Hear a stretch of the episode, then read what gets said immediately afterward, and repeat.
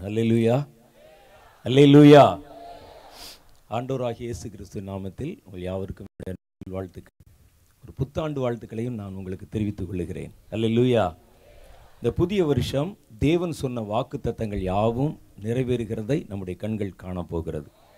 வெகு சீக்கிரமே தேவன் மகாபெரிய அற்புதமான கிரிகளை நிறைவேற்றி ஒரு பெரிய எழுப்புதலை கொண்டு வருவார். நான் இந்த இடத்துல உட்கார்ந்திருந்த பொழுது ஒரு காரியத்தை குறித்து நினச்சிக்கிட்டே இருந்தேன். ஒரு ஆல் நைட் ப்ரேயர் முழுவதும், ஒரு இரவு முழுவதும் காத்திருந்து தேசத்தினுடைய எழுப்புதலுக்காக ஜெபிப்போம் என்று அழைத்த பொழுது இவ்வளோ பேர் நீங்கள் திரளாக வந்து அந்த இரவு நேரத்தில் சாயந்தரம் ஆறு மணியிலேருந்து பொதுவாக ஆல் நைட் ப்ரேயர் எப்படி ஆரம்பிக்கும்னு சொன்னால், நம்ம பகுதிகளிலெல்லாம் ஒரு பத்து மணிக்கு ஆரம்பித்து ராத்திரி ஒரு மணி ரெண்டு மணிக்கு முடிச்சுடுவாங்க. ஆனால் இது ஆறு மணிக்கு ஆரம்பித்து ஆறு மணிக்கு முடியுது.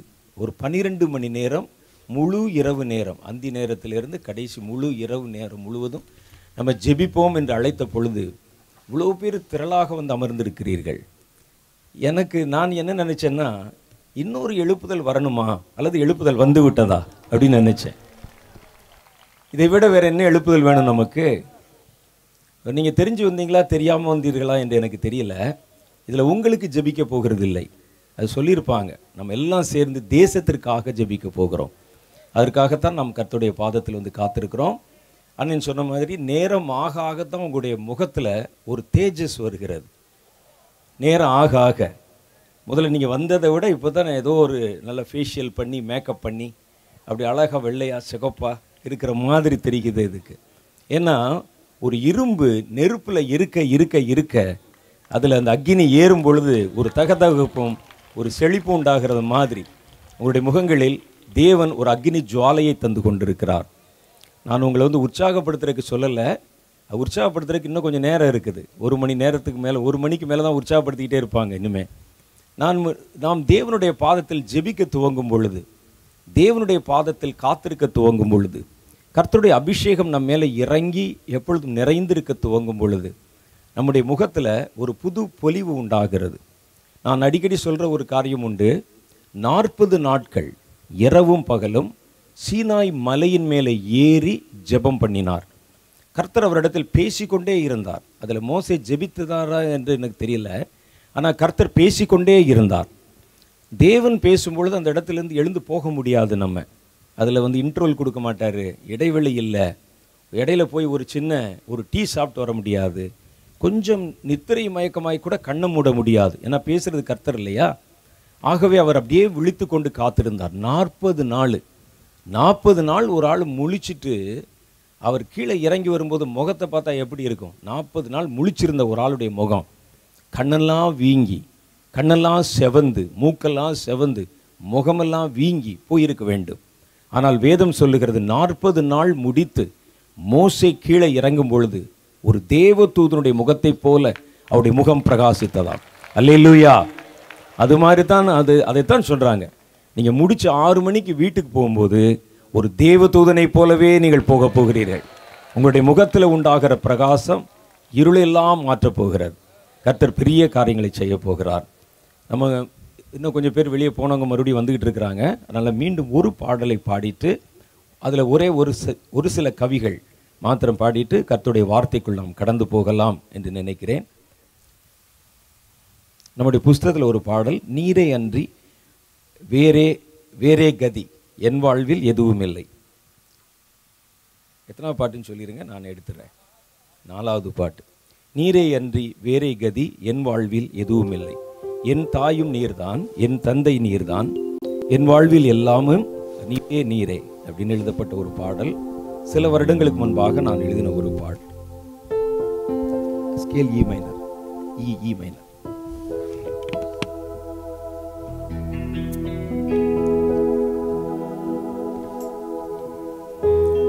நீரே அன்றி வேறே கதி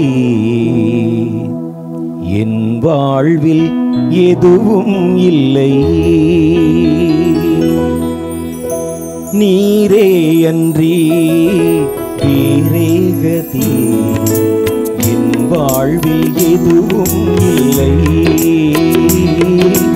நீரே அன்றி வேறே கதி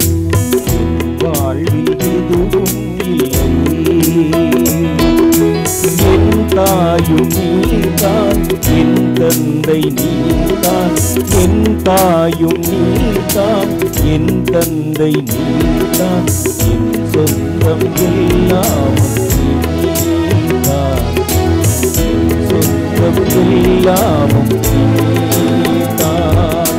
நீரே அன்றி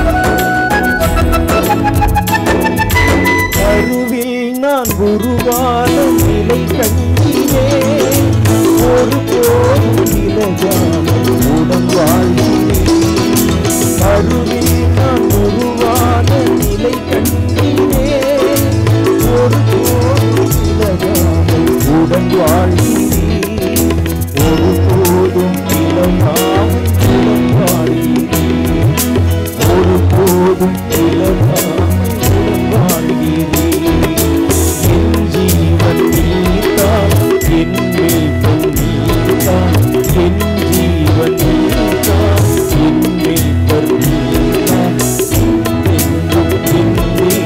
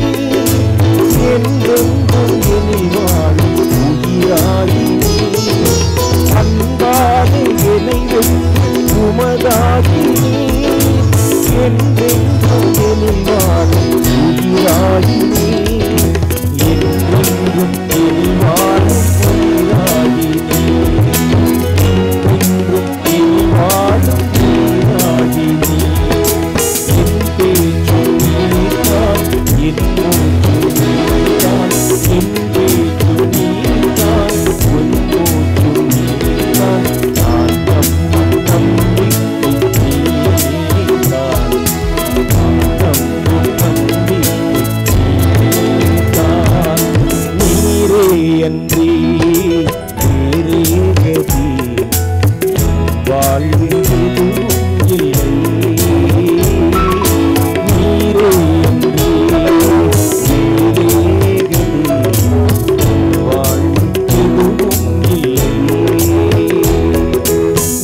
தாயும் நீதான் என் தந்தை நீதான் என் தாயும் நீதான் என் தந்தை நீதான் சொந்தம் எல்லாம் நீதான் சொந்தம் எல்லாம் நீதான் நீரே அன்பே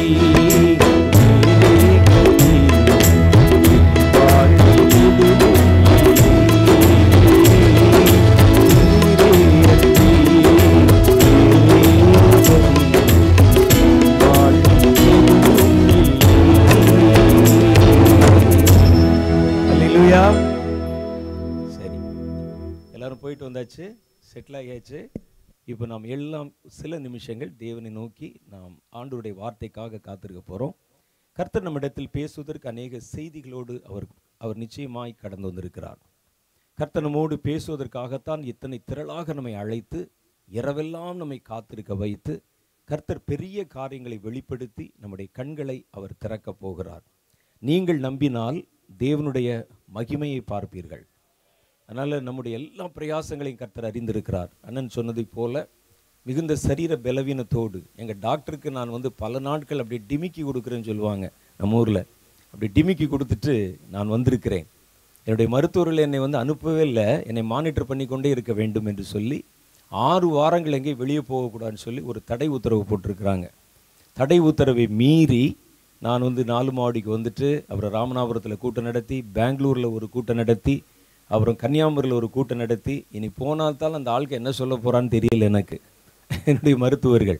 ஆனால் கர்த்தர் நான் போன எல்லா இடத்திலும் கர்த்தர் எந்த விதமான சின்ன பிரச்சனையும் இல்லாமல் என்னை காத்து அவர் என்னை எடுத்து பயன்படுத்தி வருவதற்காக கர்த்தருக்கு நான் நன்றி செலுத்த கடமைப்பட்டிருக்கிறேன். இந்த பிரச்சனை போதாதுன்னு சொல்லி எங்களுடைய கூட்டம் அங்கே பெங்களூரில் முடித்து இன்றைக்கி மறுபடியும் நம்ம கன்னியாகுமரியில் வந்து ஒரு முழு இரவு ஜெபத்தில் பேசணும், அதில் வந்து உட்கார்ந்துருக்கணும், ஆண்டவருடைய பிள்ளைகளோடு கூடி தேவ பாதத்தில் ஜெபிக்கணும் அப்படின்னு நான் ஆவலோடு இருந்தேன்.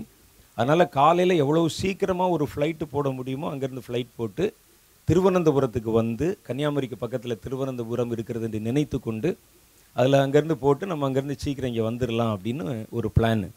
அதில் ஃப்ளைட்டு தேடின பொழுது சொன்னாங்க காலையில் ஒரு எட்டு ஐம்பதுக்கு ஒரு ஃப்ளைட் இருக்குதுன்னு சொல்லி, நான் தங்கியிருக்கிற இடத்துலேருந்து அஞ்சரை மணிக்கு பிறப்பிட்டு ஆறு மணிக்கு நாங்கள் அங்கே போய் உள்ளெல்லாம் வந்து செக்இன்லாம் பண்ணி உள்ளே போயாச்சு. உள்ளே போனால் அங்கே சொன்னாங்க எட்டு ஐம்பத்தைந்துக்கு வர வேண்டிய ஃப்ளைட்டு ஃபாக் அப்படின்னு சொல்லுகிற அந்த மிஸ்ட் இருக்கிறதுனால கொஞ்சம் லேட்டாக ஒரு ஒன்பது பத்துக்கு வருகிறது. ஒம்பது பத்து தானே பரவாயில்ல அப்படின்னு உட்காந்துருந்தேன். ஒம்பது பத்துக்கு இன்னொரு எஸ்எம்எஸ் வருகிறது, ஃபாக் இன்னும் விலகாததுனால அந்த அது வர வேண்டிய ஃப்ளைட்டு ஒன்பது ஐம்பதுக்கு வருகிறது அப்படின்னு. சரி ஒன்பது ஐம்பது தானே அப்படின்னு காத்திருந்தோம்.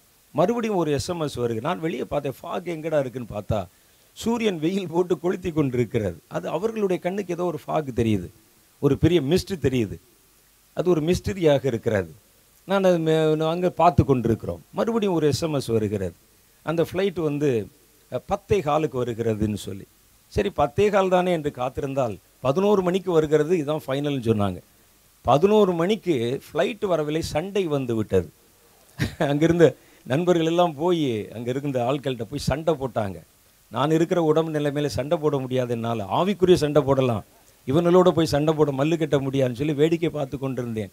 ஃபைட் சீன் வந்து லைவில் பார்க்குற நல்லா தான் இருந்தது. அவர் பேசிக்கொண்டே இருந்தாங்க, எல்லாரும் திருப்பி திருப்பி சண்டை போட்டுக்கிட்டே இருந்தாங்க.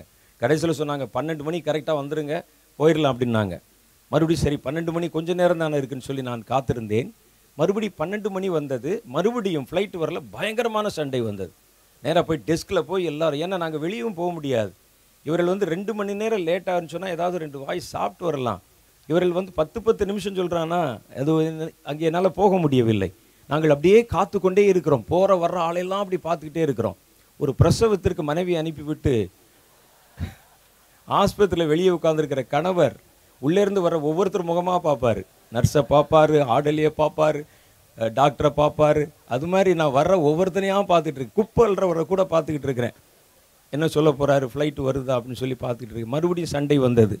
சண்டை வந்த உடனே என்ன செஞ்சாங்கன்னா, சரிங்க ஃப்ளைட்டு தானே அனுப்பிடுவோம் அப்படின்னு சொல்லி எங்கள் எல்லாருடைய டிக்கெட்டையும் வாங்கி அதை வந்து சீல் பண்ணி உள்ளே ஒரு பஸ்ஸில் ஏற்றி அனுப்பிட்டாங்க.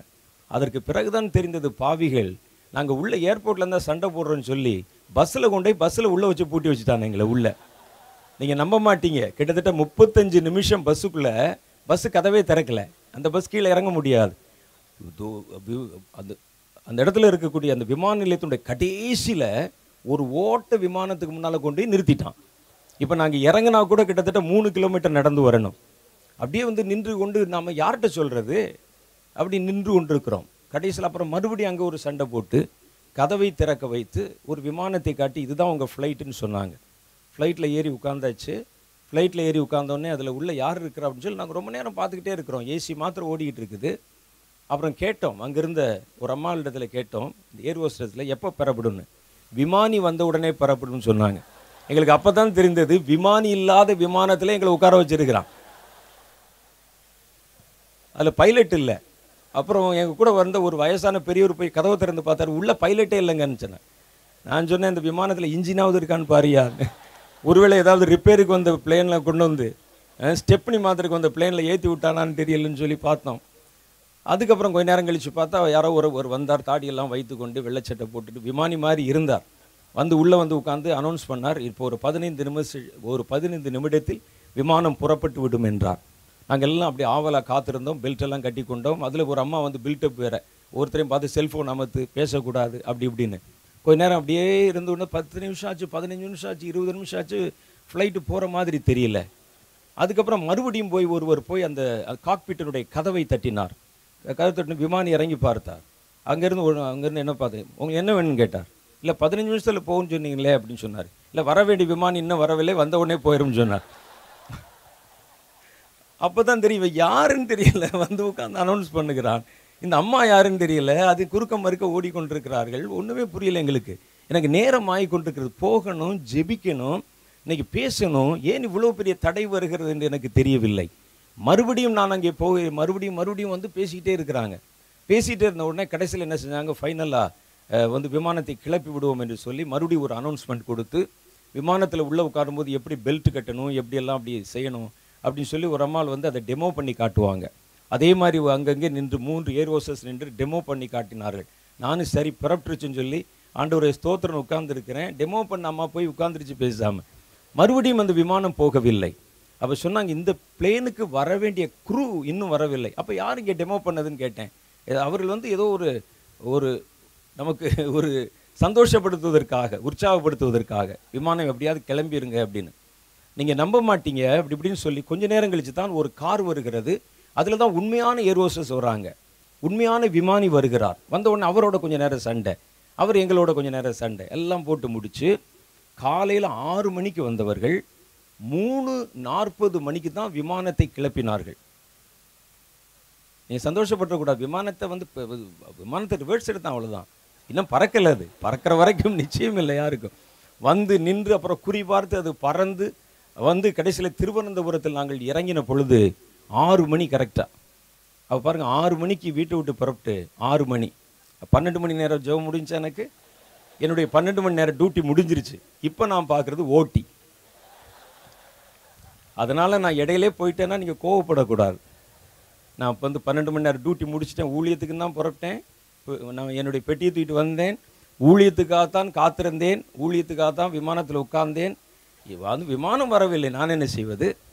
ஆறு டு ஆறு பன்னெண்டு மணி நேரம் முடிச்சாச்சு. அதான் நான் மறுபடியும் சொல்கிறேன், ஆறு டு ஆறு நான் பார்த்தது டியூட்டி, இப்போ நான் பார்க்குறது பேர் என்ன, ஓடி, ஓவர் டைம்.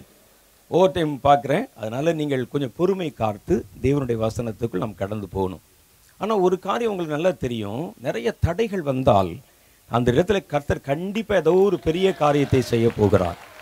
ஒரு தடை வந்துச்சுன்னா கர்த்தர் ஏதோ ஒரு பெரிய வார்த்தைகள், பெரிய காரியத்தை நம் நடுவிலே செய்ய போகிறார் என்கிற நம்பிக்கை எனக்கு இருக்கிறது. நீங்கள் விசுவாசித்தால் தேவனுடைய மகிமையை காண்பீர்கள். நம்ம எல்லாம் ஒரு நிமிடம் எழுந்து நிற்க போகிறோம். தேவனை நோக்கி நம்முடைய கண்களை ஏறெடுத்து பார்க்க போகிறோம். இந்த தேவன் என்றென்றும் உள்ள சதா காலங்களிலும் நம்முடைய தேவன். இந்த தேவன் என்றென்றும் உள்ள சதா காலங்களிலும் உங்கள் தேவன். இந்த தேவன் என்றென்றும் உள்ள சதா காலங்களிலும் என் தேவன். அந்த தேவனை தேடி நம்ம வந்திருக்கிறோம். தேவ பிரசனம் நம் நடுவில் இருக்கிறது. வானமும் பூமியும் ஒழிந்து போம், என் வாயிலிருந்து புறப்படுகிற வார்த்தை ஒரு காலும் ஒழிவதில்லை என்று கர்த்தருடைய வேதம் சொல்லுகிறது. கர்த்தருடைய வாக்குத்தத்தம் நமக்கு சொல்லுகிறது, எங்கெல்லாம் இரண்டு பேராவது மூன்று பேராவது என் நாமத்தில் கூடி வந்தாலும் அங்கே அவர்கள் நடுவிலே நான் இருக்கிறேன் என்று கர்த்தர் சொல்லுகிறார். நீங்க பார்த்தாலும் சரி, பார்க்கலனாலும் சரி, உணர்ந்தாலும் சரி, உணராவிட்டாலும் சரி, தேவனுடைய சத்தத்தை கேட்டாலும் சரி, கேட்காவிட்டாலும் சரி, கர்த்தர் நம் நடுவிலே நின்று கொண்டிருக்கிறார். தேவனுடைய பிரசனம் நம் நடுவிலே அசைவாடுகிறார். யாரை பார்க்க வந்தீர்களோ அவர் உங்களை பார்க்கும்படிக்கு நிற்கிறார். யாரை கேட்கும்படி வந்தீர்களோ அவர் தம்முடைய சத்தத்தை ஒலிக்க பண்ணும்படி உங்கள் நடுவிலே அவர் பிரியமாய் இறங்கி வந்திருக்கிறார். அவர் இந்த பகுதியை நேசிக்கிறார். இந்த இடத்தின் மேல் தேவனுடைய வல்லமை பரிபூர்ணமாக இறங்கி நிற்கிறது. தேவன் தம்முடைய பூரண கிருபையினாலே உங்கள் நடுவில் செய்ய போகிற கிரியை இதோ மகா பெரிய வல்லமையாய் கடந்து வருகிறது. கர்த்தர் சொல்ல ஆகிறது, அவர் கட்டளிட நிற்கிறது. தேவன் செய்ய நினைத்த காரியம் ஒன்றும் தடைபட மாட்டாது என்று அறிந்திருக்கிறோம். தடைகளை தகர்க்கிறவர் நமக்கு முன்பாக கடந்து போகிறார். தடைகளை தகர்க்கிறவர் நமக்கு முன்பாக கடந்து போகிறார். நான் இப்பொழுது தேவனுடைய பிரசன்னத்தை உணர்கிறேன், கர்த்தருடைய வல்லமையை உணர்கிறேன். கர்த்தர் சொல்லுகிறார், நான் இங்குதான் நிற்கிறேன் என்றவர்களுக்கு சொல். இங்குதான் நிற்கிறேன் என்றவர்களுக்கு சொல். என்னை நோக்கி அவர்கள் செய்கிற எல்லா ஜெபத்திற்கும் பதில் வருகிறது என்று சொல் என்று கர்த்தர் சொல்லுகிறார். நான் இந்த இடத்தில் அவர்கள் செய்கிற ஜெபத்தை கேட்கும்படி நான் குறித்த நேரத்திற்கு முன்பாகவே நான் என் பிரசன்னத்தினால் இந்த இடத்தை நிரப்ப ஆரம்பித்து விட்டேன். இதோ இவர்களை பார்க்கும்படி இவர்கள் நடுவிலே நானே எழுந்தருளியிருக்கிறேன் என்று கர்த்தர் சொல்லுகிறார். இருளை இருளை நீக்கத்தக்கதாக உதிக்கிற வெளிச்சத்தை போலவும், இருள் காலத்தை இதோ மீறி கொண்டு புறப்படுகிற சூரியனுடைய காந்தியை போலவும் நான் எழுந்தருளியிருக்கிறதை பார் என்று கர்த்தர் சொல்லுகிறார். இதோ உங்கள் நடுவிலே, இதோ உங்கள் நடுவிலே, இதோ உங்கள் நடுவிலே உருவின பட்டயத்தோடு உருவின பட்டயத்தோடு அக்னிமயமான வஸ்திரத்தை தரித்திருக்கிற ஒருவர் உயர்ந்து நிற்கிறதை பார்க்கிறேன். சேனைகளின் கர்த்தர் எனக்கு சொல்லுகிறார், நான் உங்கள் நடுவிலே எழுந்தருளி இருக்கிறேன். மாவட்டமே, மாநிலமே, தேசமே, எனக்கு செவிகொடு என்று நான் உனக்கு மறுபடியும் சொல்லுகிறேன். நான் உன் நடுவிலே எழுந்தருளி இருக்கிறேன்.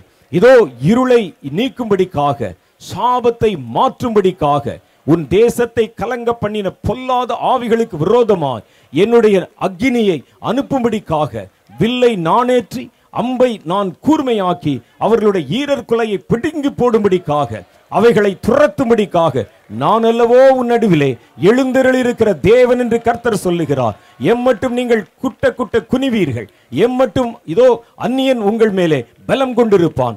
எம்மட்டும் இந்த பொல்லாத பிசாசும் பொல்லாத சாபமும் உங்களுடைய தலையின் மேல் வைக்கப்பட்டிருக்கும். இதோ என் அபிஷேகத்தின் இதோ என்னுடைய அபிஷேகத்தின் வல்லமை உங்கள் நுகத்தை முறியடிக்கும்படிக்காக உங்கள் நடுவில் இறங்க போகிறது என்று கர்த்தர் சொல்லுகிறார். இதோ இனி வருகிற காலங்களிலே நானே எழுந்து உங்களுக்கு விரோதமாய் கிரியை செய்த பொல்லாத ஆவிகளை துரத்தும்படிக்காகவும், உங்களை சாபத்துக்குள்ளாக்கின சகல சாபங்களை விட்டு உங்களை வெளியே கொண்டு வரும்படிக்காகவும் நான் உங்கள் நடுவிலே நன்மை செய்யும்படிக்கு என் வாசஸ்தலத்தை ஸ்தாபித்திருக்கிறேன். என் இதோ என் கைகளுக்கு கட்டளை கொடுங்கள்.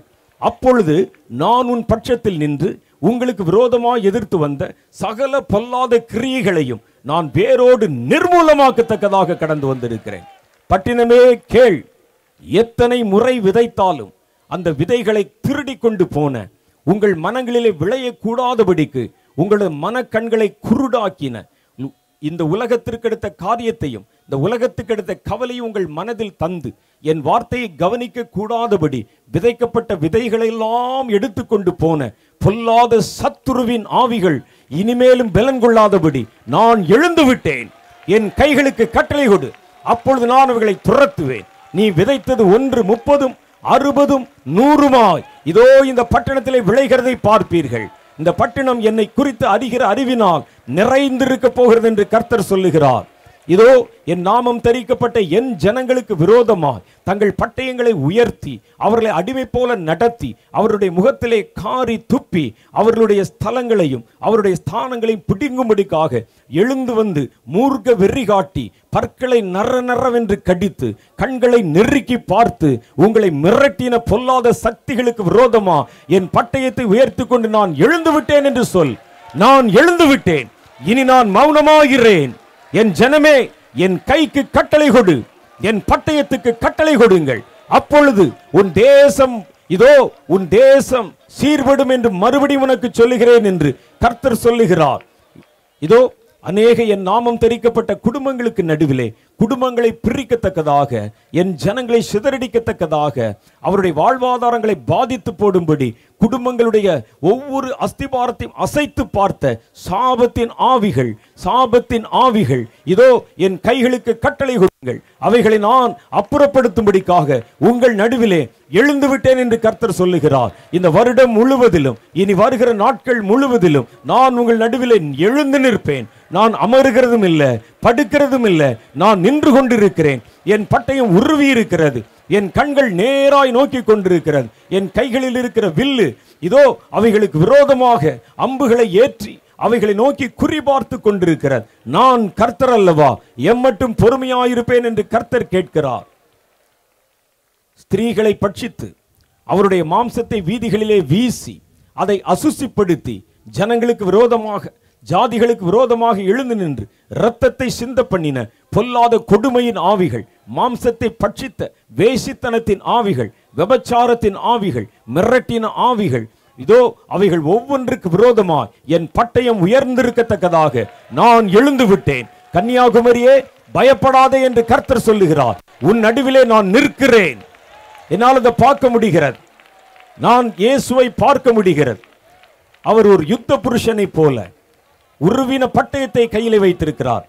அவருடைய வஸ்திரம், அவர் அணிந்திருக்கிற வஸ்திரம் நெருப்பு மயமா இருக்குது. நெருப்பு பிடித்த வஸ்திரம் அல்ல, நெருப்பே வஸ்திரமாக இருக்கிறது, நெருப்பே வஸ்திரமாக இருக்கிறது. கர்த்தர் சொல்லுகிறார், உக்கிர கோபத்தோடு நான் எழுந்திருக்கிறேன். என் ஜனமே கேள், என் கை கிரியை செய்யும் பிடிக்கும், என் கோபம் பற்றி எரியும் பிடிக்கும். உனக்கு விரோதமாய் கிரியை செய்த சக்திகளுக்கும், விரோதமாய் கிரியை செய்த பொல்லாத ஆவிகளுக்கும், உனக்கு விரோதமாய் கிரியை செய்த பொல்லாத சாபங்களுக்கும் எதிராக நான் கிரியை செய்யும்படி என் கைக்கு கட்டளை கொடுங்கள் என்று கர்த்தர் சொல்லுகிறார். Thank you Lord. நீ பேசிப்பார், சொல்லிப்பார், அழைத்து பார், கட்டளையிட்டு பார், நான் அவைகளை நிறைவேற்றுகிறேனோ இல்லையோ என்று நீ இப்பொழுது நேருக்கு நேராக என்னை சோதித்து பார் என்று சேனைகளின் கர்த்தர் சொல்லுகிறார். மனிதன் பெலன் கொள்ளுவானா? இல்லை, நானே பெலன் கொள்ளுவேன். பொல்லாத பிசாசு பெலன் கொள்ளுமா? நானே பெலம் கொள்ளுவேன். இதோ பொல்லாத அசுத்தாவிகள் பெலன் கொள்ளுமா? நானே பெலம் கொள்ளுவேன். சாபமும் சாபத்தீடும் பெலன் கொள்ளுமா? இல்லை, நான் பெலன் கொள்ளுவேன். நான் கர்த்தர், நான் மாறாதவர் என்பதை நீங்கள் உணர்ந்து ருசித்து பாருங்கள் என்று மறுபடியும் உனக்கு சொல்லுகிறேன் என்று சேனைகளின் கர்த்தர் சொல்லுகிறார். Thank you Lord.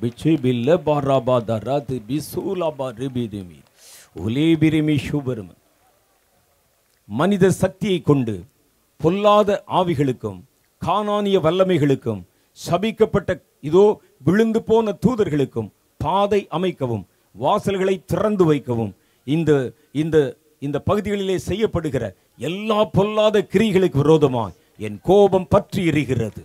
என் பட்டயம் உயர்ந்திருக்கிறது.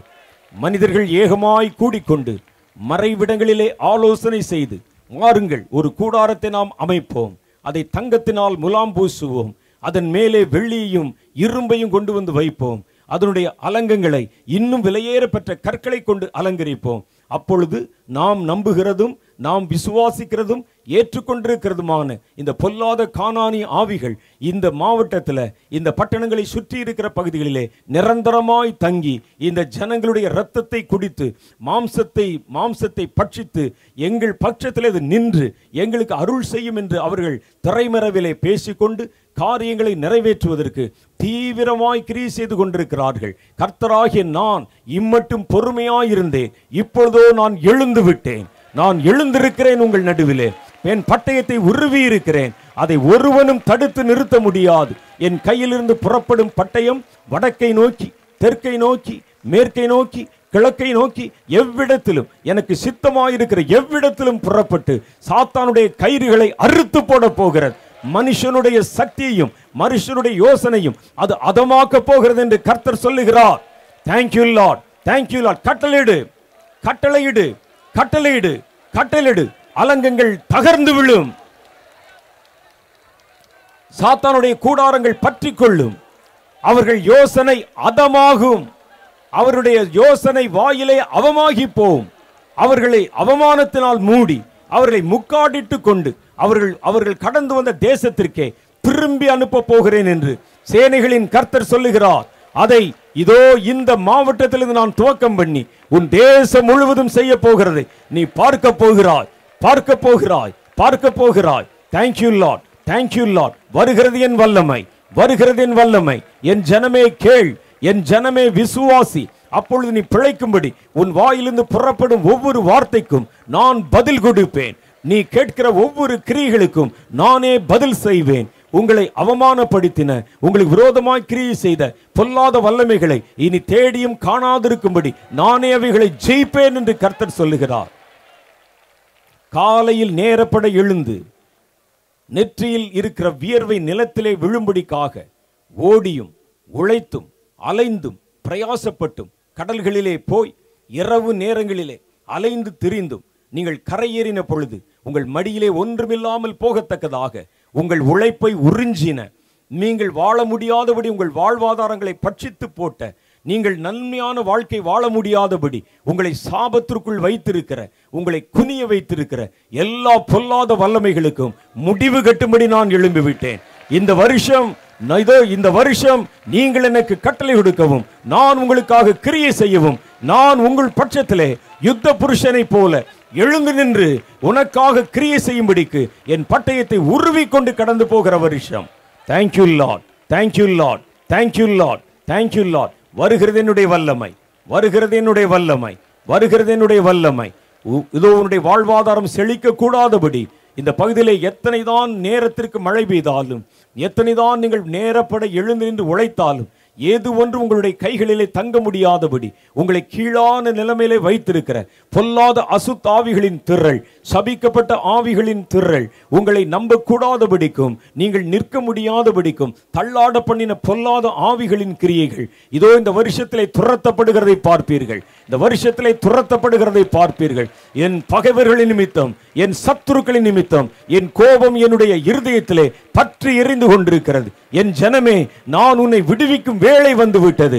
இதோ என்னை நோக்கி கூப்பிடு, அப்பொழுது என் கைகளினால் நான் உனக்கு பதில் தந்து இதோ என் நன்மையினால் உன்னை நிரப்பி நான் இந்த பகுதியில் இருந்து உன் தேசத்தில் சுத்திகரிப்பையும் உன் தேசத்தில் விடுதலையையும் உன் தேசத்தில் பொல்லாத சத்துருக்களை துரத்துகிற துரத்துதலையும் நான் ஆரம்பிப்பேன். நான் கர்த்தர் என்று சேனைகளின் கர்த்தர் சொல்லுகிறார். இருள் துரத்தப்பட துரத்தப்பட வெளிச்சம் உள்ளே நுழையுமா போல உன் தேசத்தினுடைய இருள் துரத்தப்பட துரத்தப்பட என் வெளிச்சம் அதற்குள்ளே நுழைய போகிறது. அது நுழைய முடியாத இடங்களுக்குள்ளெல்லாம் நுழைய போகிறது. அது நிற்க முடியாத இடங்களுக்குள்ளெல்லாம் நிற்க போகிறது. நானே உங்கள் நடுவிலே கடந்து வந்து என் மகிமையை வெளிப்படுத்த போகிறேன் என்று மறுபடியும் உனக்கு வாக்கு பண்ணுகிறேன் என்று கர்த்தர் சொல்லுகிறார். இதை சொல்ல அல்லவோ நான் உன்னை அழைத்து வந்திருக்கிறேன். இனி நீங்கள் சோம்பி நிற்க கூடாது. உங்கள் வாயின் வார்த்தைகளுக்கு நீங்கள் கட்டுப்பாடு வைக்க கூடாது. என்னை நோக்கி கூப்பிடு, நான் உனக்கு நன்மை செய்யும்படி என் கைகளுக்கு நீங்கள் கட்டளையிடுங்கள் என்று மறுபடியும் உனக்கு சொல்லுகிறேன், மறுபடியும் உனக்கு சொல்லுகிறேன். என் கைக்கு கட்டளையிடு. கர்த்தாவே எங்களுக்கு இதை செய்யும், கர்த்தாவை இதை துரத்தும், கர்த்தாவே இந்த அலங்கத்தை உடைத்தெறியும். நீ சொல்லு, நான் இதை நிறைவேற்றுவேன். நான் கர்த்தர் என்று சேனைகளின் கர்த்தர் சொல்லுகிறார். Thank you Lord, thank you Lord, thank you Lord. என் மகனே, உன் கண்களை ஏறெடுத்து பார். இதோ நான் என் கண்களை ஏறெடுத்து பார்க்கும் பொழுது இதோ கூட்டங்களின் இறுதி பகுதிகளிலே இங்கே நிற்கிற ஜனங்களின் கண்களுக்கு தெரியல, இந்த பகுதி முழுவதிலும் ஏராளமான குதிரைகளும் ரதங்களும் குதிரையின் மேல் ஏறுகிறவர்களும் ஆயத்தமாக ஏறி நின்று புறப்பட ஆயத்தமாக நிற்கிறத பார்க்கிறேன். அன்றியும் சேனைகளின் கர்த்தர் சொல்லுகிறார், தேசத்தை சுத்திகரிக்கும்படி தேசத்தின் சாபங்களை துரத்தும்படி தேசத்தை பிடித்திருந்த பொல்லாத வல்லமைகளை எழுப்புதல் வருவதற்கு விரோதமாய் கிரியை செய்கிற இருளின் ஆதிக்கங்களை துரத்தும்படிக்கு இதோ துரத்தும்படிக்கு புறப்படுங்கள், அதை இங்கிருந்து துவக்கம் பண்ணுங்கள் என்று மறுபடியும் உனக்கு சொல்லுகிறேன் என்று கர்த்தர் சொல்லுகிறார். வருகிறது, வருகிறது, வருகிறது, வருகிறது, வருகிறது, வருகிறது. அடைக்கப்பட்ட கதவுகளை உடைக்கிற வேளை வருகிறது. எழுப்பப்பட்ட அலங்கங்களை இடிக்கிற வேளை வருகிறது. ஓ, சபிக்கப்பட்ட சாபங்களை முறிக்கிற வேளை வருகிறது. என் வல்லமை, என் வல்லமை வருகிறது. கேட்கிற எவனும் பெறத்தக்கதாக, தேடுகிறவன் கண்டுபிடிக்கத்தக்கதாக, தட்டுகிறவனுக்கு திறக்கத்தக்கதாக என் கதவுகளுக்கு நான் கட்டளையிட்டு என் கைகளை இதோ நான் உங்கள் நிமித்தமாக இரக்கம் செய்யும்படிக்கு நிகழ்த்தி இருக்கிறேன் என்று சேனைகளின் கர்த்தர் மறுபடியும் சொல்லுகிறார். கைகளை தட்டி கர்த்தரை துதியுங்கள்.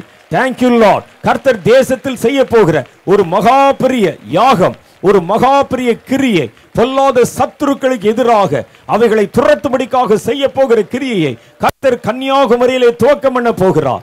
கன்னியாகுமரியிலே அதை ஆரம்பிக்க போகிறார். கர்த்தர் எழுந்து விட்டார், இனி அவர் எவரும் நிறுத்த முடியாது. தேவன் செய்ய போகிற காரியம் இதோ சீக்கிரமா உங்கள் பட்டணத்திலும் உங்கள் சுற்றி இருக்கிற பகுதிகளிலும் உங்கள் மாவட்டத்திலும் தீவிரமாய் பற்றி இருக்கிறதை பார்ப்பீர்கள். அன்றியும் கர்த்தராகிய தேவன் உங்களுக்கு சொல்ல சொல்லுகிறார், நீ என் கரத்திற்கு கட்டளையிடு, என் கரத்திற்கு கட்டளையிடு, நான் உனக்கு நன்மை செய்யும்படி, இடுக்கத்தில் இருக்கிற உன்னை விசாலத்தில் வைக்கும்படி, என் வார்த்தைகள் கிரியை செய்யக்கூடாதபடி, என் சித்தம் நிறைவேறக்கூடாதபடி இந்த பகுதிகளை மூடியிருக்கிற பொல்லாத வல்லமைகள் எழுப்புதலுக்கு விரோதமாய் கிரியை செய்யும்படி, மனிதர் இரத்தத்தை சிந்தும்படிக்கு நாடுகிற வல்லமைகள் இதோ என் வாயின் வார்த்தையினால் துரத்தப்பட்டு போகும். அப்பொழுது உன் தேசம் வாழ்க்கைப்படும் என்று மறுபடியும் உனக்கு சொல்லுகிறேன் என்று கர்த்தர் சொல்லுகிறார்.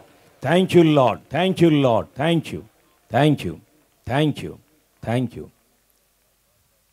இருளை ஜெயிக்கும்படிக்காக புறப்படும் சூரியனை போல, சூரியனுடைய காந்தியை போல இதோ என் வல்லமை புறப்படுகிறதை பார், இதோ என் வல்லமை புறப்படுகிறதை பார். என் வெளிச்சம் மெல்ல மெல்ல மெல்ல மேலேறி இருளை முழுவதுமாய் பகிஷ்கரித்து இருளை மேல் கொள்ளுகிற வல்லமையை பார். நான் கர்த்தர் என்பதை ஜாதிகளும் ஜனங்களும் அறிய வேண்டிய வேளை வந்தது. நானே அந்நியர்களுடைய கண்கள் காணும்படி என்னை வெளிப்படுத்துவேன், என் புயத்தை வெளிப்படுத்துவேன், என் பராக்கிரமத்தை வெளிப்படுத்துவேன், என் வார்த்தையை வெளிப்படுத்துவேன், என் வல்லமை வெளிப்படுத்துவேன். அப்பொழுது அநேக இடங்களிலிருந்து ஜனங்கள் தங்களுடைய நெஞ்சிலும் மார்பிலும் தங்களுடைய நெற்றிகளிலும் அரைந்து கொண்டு, ஐயோ இது இத்தனை பெரிய தேவனை இத்தனை காலம் அறியாமல் இருந்தேனே என்று சொல்லி தன்னுடைய முகத்தை மண்ணிலே நுழுந்துவானாக. இதோ அந்த வேளை வருகிறது என்று கர்த்தர் சொல்லுகிறார். இவரல்லவோ கர்த்தர், இவரல்லவோ தேவன், நான் இவரை கண்டேன், நான் இவரை கண்டேன், இவர் பரலோகத்தின் தேவனாமே என்று சொல்லுகிற அநேகருடைய சாட்சியையும் சத்தத்தையும் அந்நிய காதுகள் அல்ல உன் காதுகள் சீக்கிரம் கேட்கப் போகிறது என்று கர்த்தர் சொல்லுகிறார்.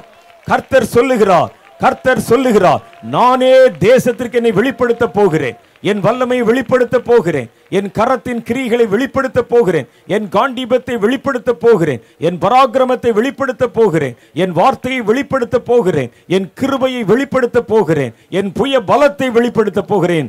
மறுபடியும் சொல்லுகிறேன், என் கைகளுக்கு என் கைகள் கிரியை செய்யும்படி என் கரங்களுக்கு கட்டளை கொடுங்கள். நான் கிரியை செய்யும் வேளை வந்தது.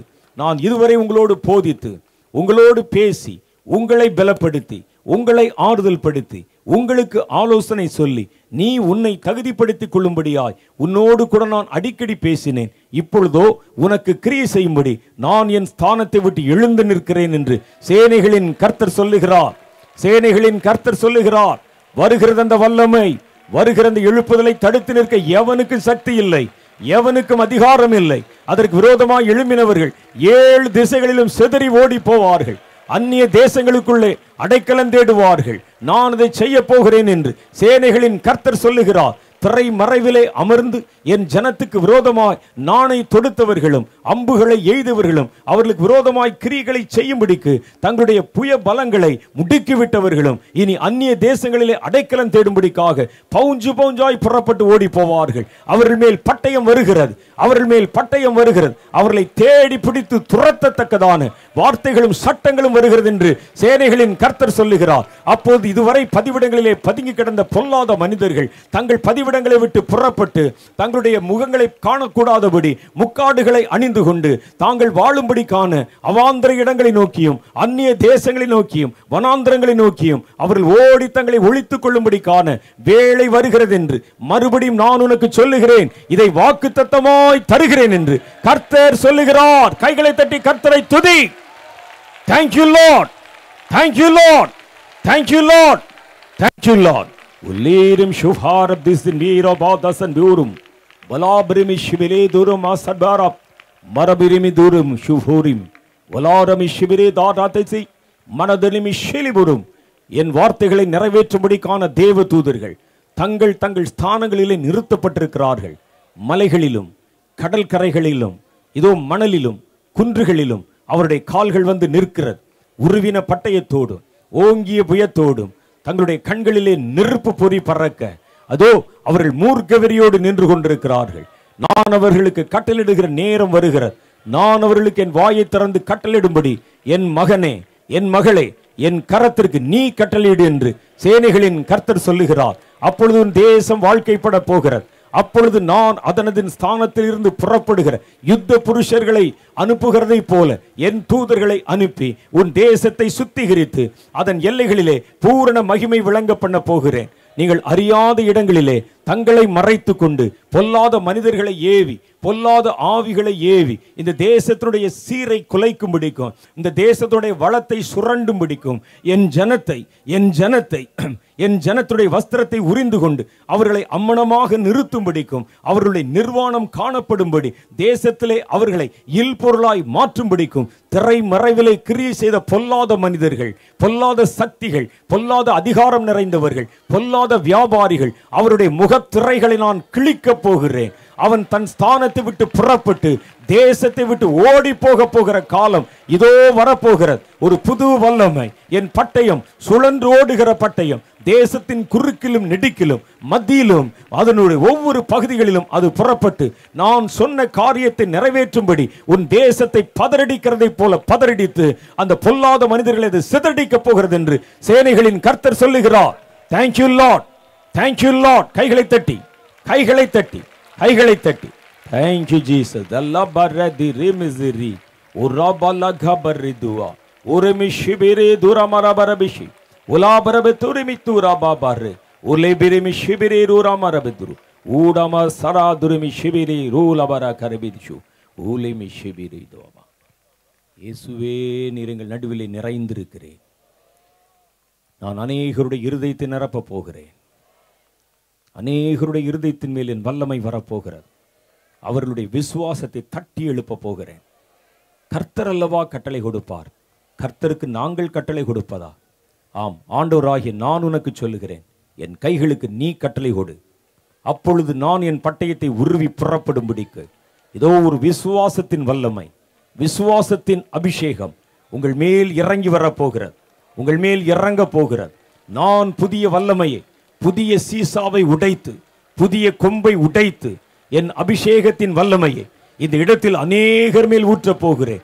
உன் வாயிலிருந்து புறப்படும் வார்த்தை அக்னி ஜுவாலையை போல, உன் ஜெபம் கட்டுக்களை அறுக்கிறதை போல, என்னுடைய வல்லமையினால் நிரந்ததை போல, உன்னுடைய விசுவாச பூர்ணமாய் கிரியை செய்யும்படிக்காக என் வல்லமை உன்மேல் வருகிறது. உன் விசுவாசத்தை முடக்கி போடுகிற, உன் விசுவாசத்தை மடங்கடிக்கிற எல்லா கயிறுகளையும் இப்பொழுது அது அறுக்கப் போகிறது என்று கர்த்தர் சொல்லுகிறார். உன் வாயை அகலத்திற, பேசு பேசு பேசு.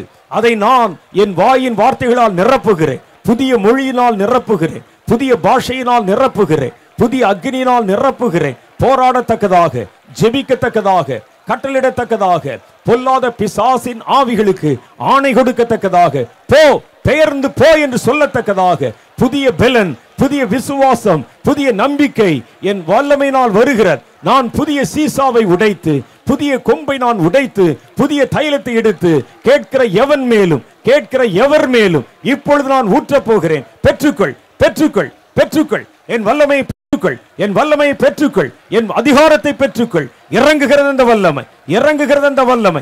அநேக வாலிபர்கள் மேல், அநேக ஊழியக்காரர்கள் மேல், அநேகம் பெண்கள் மேல், அநேகம் ஆண்கள் மேல், ஏன் அநேக குழந்தைகள் மேல் அந்த வல்லமை வருகிறது. கேட்கிறவன் மேல், கேட்கிறவன் மேல், அழைக்கிறவன் மேல், ஜெபிக்கிறவன் மேல், எதிர்பார்க்கிறவன் மேல் அந்த வல்லமை வருகிறது. அந்த வல்லமை வரும் பொழுது சிலருடைய கண்கள் இப்பொழுது திறக்கப்படுகிறதை பார்க்கிறேன். சில ஊழியக்காருடைய கண்கள் திறக்கப்படுகிறதை பார்க்கிறேன். இந்த தேசத்தை பிடித்திருக்கிற சாபத்தின் சங்கிலி அருந்து விழுகிறதை சிலர் பார்க்கிறாங்க. சில பொல்லாத ஆவிகள் அலறி கொண்டு எழும்புகிறத பார்க்கிறாங்க. அவைகள் ஓடுவதற்கு எத்தனை பண்ணுகிறதை பார்க்கிறாங்க. சிலருடைய சட்டைகள் கருகி போகிறதை பார்க்கிறார்கள். வருகிறது, வருகிறது, வருகிறது. பாவம் பெருகின இடத்திலே கிருபை பெருகுமா போல இதோ இந்த பட்டணத்திலிருந்து என் கிருபை புறப்படுகிற வேளை வந்துவிட்டது, வந்துவிட்டது, வந்துவிட்டது. ஒருவனும் மறைக்க கூடாதபடி அது வருகிறது. அதன் முன்பாக என் வெளிச்சம், என் வல்லமை, என் அதிகாரம், என் அபிஷேகம் உன்மேல் வருகிறது. கேளுங்கம்மா, கேளுங்க, விடாதீங்க, விடாதீங்க. இது கர்த்தர் நமக்கு வாக்குத்தத்தம் பண்ணின அபிஷேகம். கேட்கிற எவனும் பெறுகிறான், தேடுகிறவன் கண்டுபிடிக்கிறான், தட்டுகிறவனுக்கு திறக்கப்படுகிறது. தகுதியுள்ள பாத்திரங்களை கர்த்தர் நிரப்புகிறார். ஒவ்வொரு தகுதியுள்ள பிள்ளைகள் மேலும் தேவனுடைய அபிஷேகம் வர காண்கிறேன், தேவனுடைய வல்லமை வர காண்கிறேன், தேவனுடைய கிரியை வர காண்கிறேன், தேவனுடைய பலம் வருகிறதை காண்கிறேன், தேவனுடைய வைராக்கியம் வருகிறதை காண்கிறேன். பொல்லாத பிசாசுகளுக்கு எதிராக இதோ பட்டயத்தை உருவத்தக்கதான ஒரு புதிய வைராக்கியம் உங்கள் மனங்களிலே ஊற்றப்படுகிறதை பார்க்கிறேன். அக்னியாய் அக்னியாய் நெருப்பாய் இப்பொழுது அக்னியை போட வந்தேன், அது இப்பொழுதே பற்றி எறிய வேண்டும் என்று விரும்புகிறேன் என்று கர்த்தர் சொல்லுகிறார்.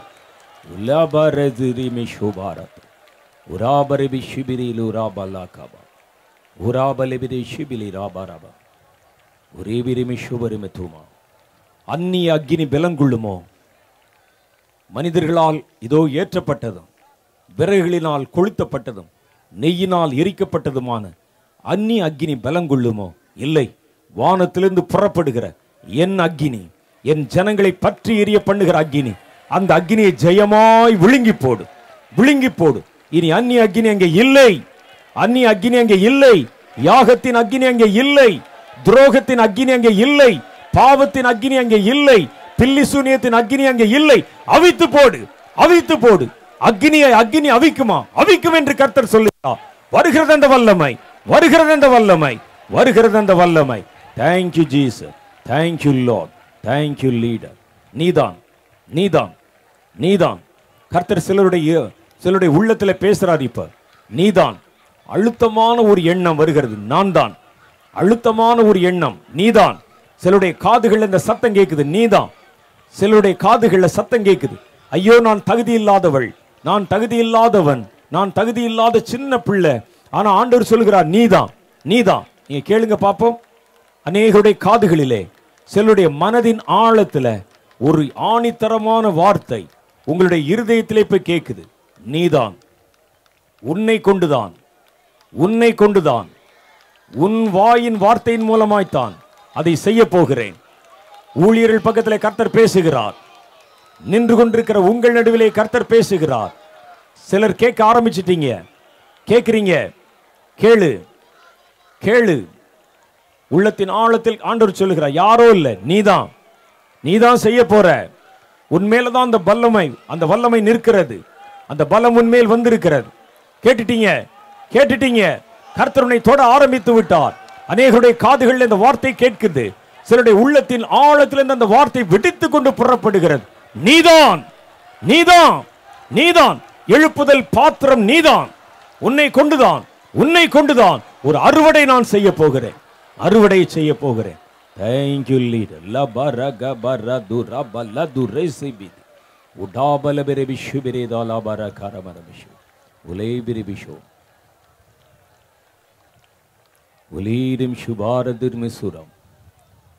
இன்னும் கொஞ்சம் பேர் கேட்குறாங்க.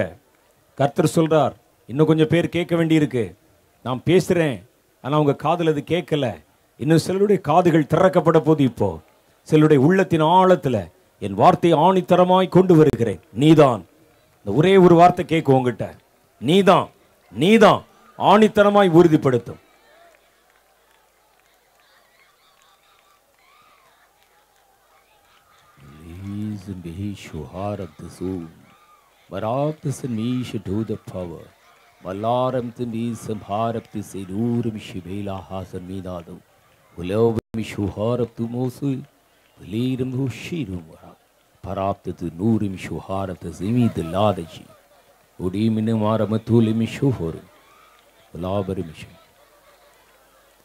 கர்த்தராகிய ஆண்டவர் சொல்லுகிறார், என் ஜனமே கேள், என் வாயின் வார்த்தைக்கு செவி கொடு, என்னிடத்தில் கேள், நான் ஞானத்தை உனக்கு வெளிப்படுத்துவேன், என்னிடத்தில் கேள், காரியம் இப்படியாய் இருக்கிறது என்று நானே உனக்கு கற்பிப்பேன். நான் தேவன், நான் மாறாதவர் என்று சேனைகளின் கர்த்தர் சொல்லுகிறார். இதோ இந்த மாவட்டத்தின் மேலும், இந்த பகுதியின் மேலும், இந்த பட்டணத்தின் மேலும், இதை சுற்றி இருக்கிற அநேக இடங்களின் மேலும் பொல்லாத மனிதர்கள் எழும்பி சாபத்தீடானவைகளை கொண்டு வந்து தேசத்தை களங்கப்படுத்தவும் தேசத்தை கலங்கம் பண்ணவும் செய்த கிரியைகள் திரளாக பெருகி இருக்கிறது. என் நாமம் தெரிக்கப்பட்ட என் ஜனங்கள் என் வார்த்தையை புறந்தள்ளி தங்களுடைய மகிமையை தேடி என் ஆவியை துக்கப்படுத்தி, தங்களுடைய ஆலயங்களை விட்டு என்னை துரத்தி, என்னை வேதனைப்படுத்தி, என் ஜனத்தை அவர்கள் வன்மமாய் மேய்த்து, அவருடைய பாலை அவருடைய பாலை வலுக்கட்டாயமாய் உறிஞ்சி, அவர்களுக்கு நன்மை செய்யக்கூடாதபடி மனமேட்டிமையினாலும் தங்களுடைய சுய லாபத்தின் கிரியைகளினாலும் அவர்கள் செய்த துரோகம் என் கண்கள் முன்பாக நிற்கிறது என்று கர்த்தர் சொல்லுகிறார். என் வார்த்தைக்கு கதவுகளை பூட்டி போட்டு ஒருவனை ஒருவன் கடித்து பட்சித்து, நான் உயர்ந்திருக்கிறேன், நான் சீயோன் வாசி என்று சொல்லி மேன்மை பாராட்டி, என் ஜனத்தை குறித்து நீ கவலைப்படலை, என் ஜனத்திற்காக நீ கண்ணீர் விடவும் இல்லை, என் ஆடுகளை நீங்கள் வன்மமாய் மேய்த்து அவர்களுடைய நலனை குறித்து கவலைப்படாமல் அவைகளுடைய புல்லை பிடுங்கி நீ தின்று அவைகளுக்கு கொடுப்பதற்கு ஒன்றுமில்லாமல் அவர்களை அநாதைகளைப் போல அலையவிட்டு, எலும்பும் தோலுமாய் அவருடைய மாம்சத்தை பட்சித்து அவை க்ஷீணமடைந்தது என்று சொல்லி சீ என்று இகழ்ந்து பாராமுகமாய் உன் முகத்தை திருப்பிக் கொள்ளவில்லையா? இதோ பட்டணமே, பட்டணமே, நான் உன் நடுவிலே முந்தி சுவிசேஷத்தை அறிவித்திருந்தோம், அநேக பட்டணங்களுக்கு முன்பாகவே என் வாயின் வார்த்தைகளை தந்தோம், மனமேட்டிமையினால் என் காரியத்திற்கு விரோதமாக எழும்பி நின்று நிர்விசாரத்தினால் மூடி என் வார்த்தையை மறந்து போய் என் வார்த்தையை வேசியின் வார்த்தைகளைப் போலவும் விபச்சாரியின் வார்த்தைகளைப் போலவும் அந்நியனுடைய வார்த்தையைப் போலவும் நீ அதை அவமரியாதை செய்து புறந்தள்ளின நாட்களை நான் மறக்கவில்லை மறக்கவில்லை அநேகர் எளிய ஆத்துமாக்களை பட்சித்து வேட்டையாடி அவர்களுக்கு விரோதமான கிரியைகளை செய்து உன் வயிறை கொழுக்க பண்ணினதை மறக்கவில்லை நான் மறக்கவில்லை சுவிசேஷத்தின் இதோ அந்த வெளிச்சத்திற்கும் ரட்சிப்பின் காரியத்திற்கும் உன் கதவுகளை அடைத்து போட்டு என் நாமம் தெரிக்கப்பட்ட என் ஊழியர்களுக்கு விரோதமாக நீ எதிர்த்து நின்ற நாட்களை நான் மறக்கவில்லை நான் மறக்கவில்லை அன்றியும் நான் இந்த பட்டணத்தின் கதவுகளை திறந்த பொழுது அந்நியர்களுடைய கால்கள் இதற்குள்ளே நுழைந்து சாபத்தை விதைத்து ஜாதிகளுக்கு விரோதமாய் ஜாதியும் ஜனங்களுக்கு விரோதமாய் ஜனங்களும் எழும்பத்தக்கதாக ஒருவருடைய மனதிலே ஒருவரை குறித்த கடுமையும் பகையும் இதோ அவைகள் அக்னியைப் போல மூண்டி எழுந்து அநேகருடைய இரத்தம் இந்த பூமியிலே சிந்தப்பட்டதே, அநேக அப்பாவி ஜனங்களுடைய அந்த இரத்தம் இந்த பூமியிலே சிந்தப்பட்டதே, அதை நான் மறக்கவில்லை மறக்கவில்லை என்று கர்த்தர் சொல்லுகிறார். எளியவன் அழைத்து, எளியவன் கதறி வீதியிலே நின்று மண்ணை அள்ளி போட்டு என் நீதி அஸ்தமித்து போனது என்று கதறின பொழுது காதுகளை அடைத்து கொண்ட பொல்லாத மனிதருடைய கிரியையை நான் மறக்கவில்லை மறக்கவில்லை என்று கர்த்தர் சொல்லுகிறார். அநேக முறை நான் உன்னை நோக்கி என் கையை நீட்டியும் என் நாமம் தரிக்கப்பட்ட என் தாசர்களையும் என் தீர்க்கதரிசிகளையும் என் ஊழியக்காரர்களையும் பாரம் நிறைந்தவர்களை உன் நடுவிலே அனுப்பி வைத்தோம், அவர்களுக்கு விரோதமாக எதிர்த்து நின்று கிரியை செய்யும்படி அந்நியனல்ல அந்நியனல்ல என் நாமம் தரிக்கப்பட்ட என் ஜனங்கள் என்று பெயர் பெற்றிருக்கிற நீ திரைமறைவிலே செய்த பொல்லாத கிரியைகளை நான் மறக்கவில்லை நான் மறக்கவில்லை என்று கர்த்தர் சொல்லுகிறார்.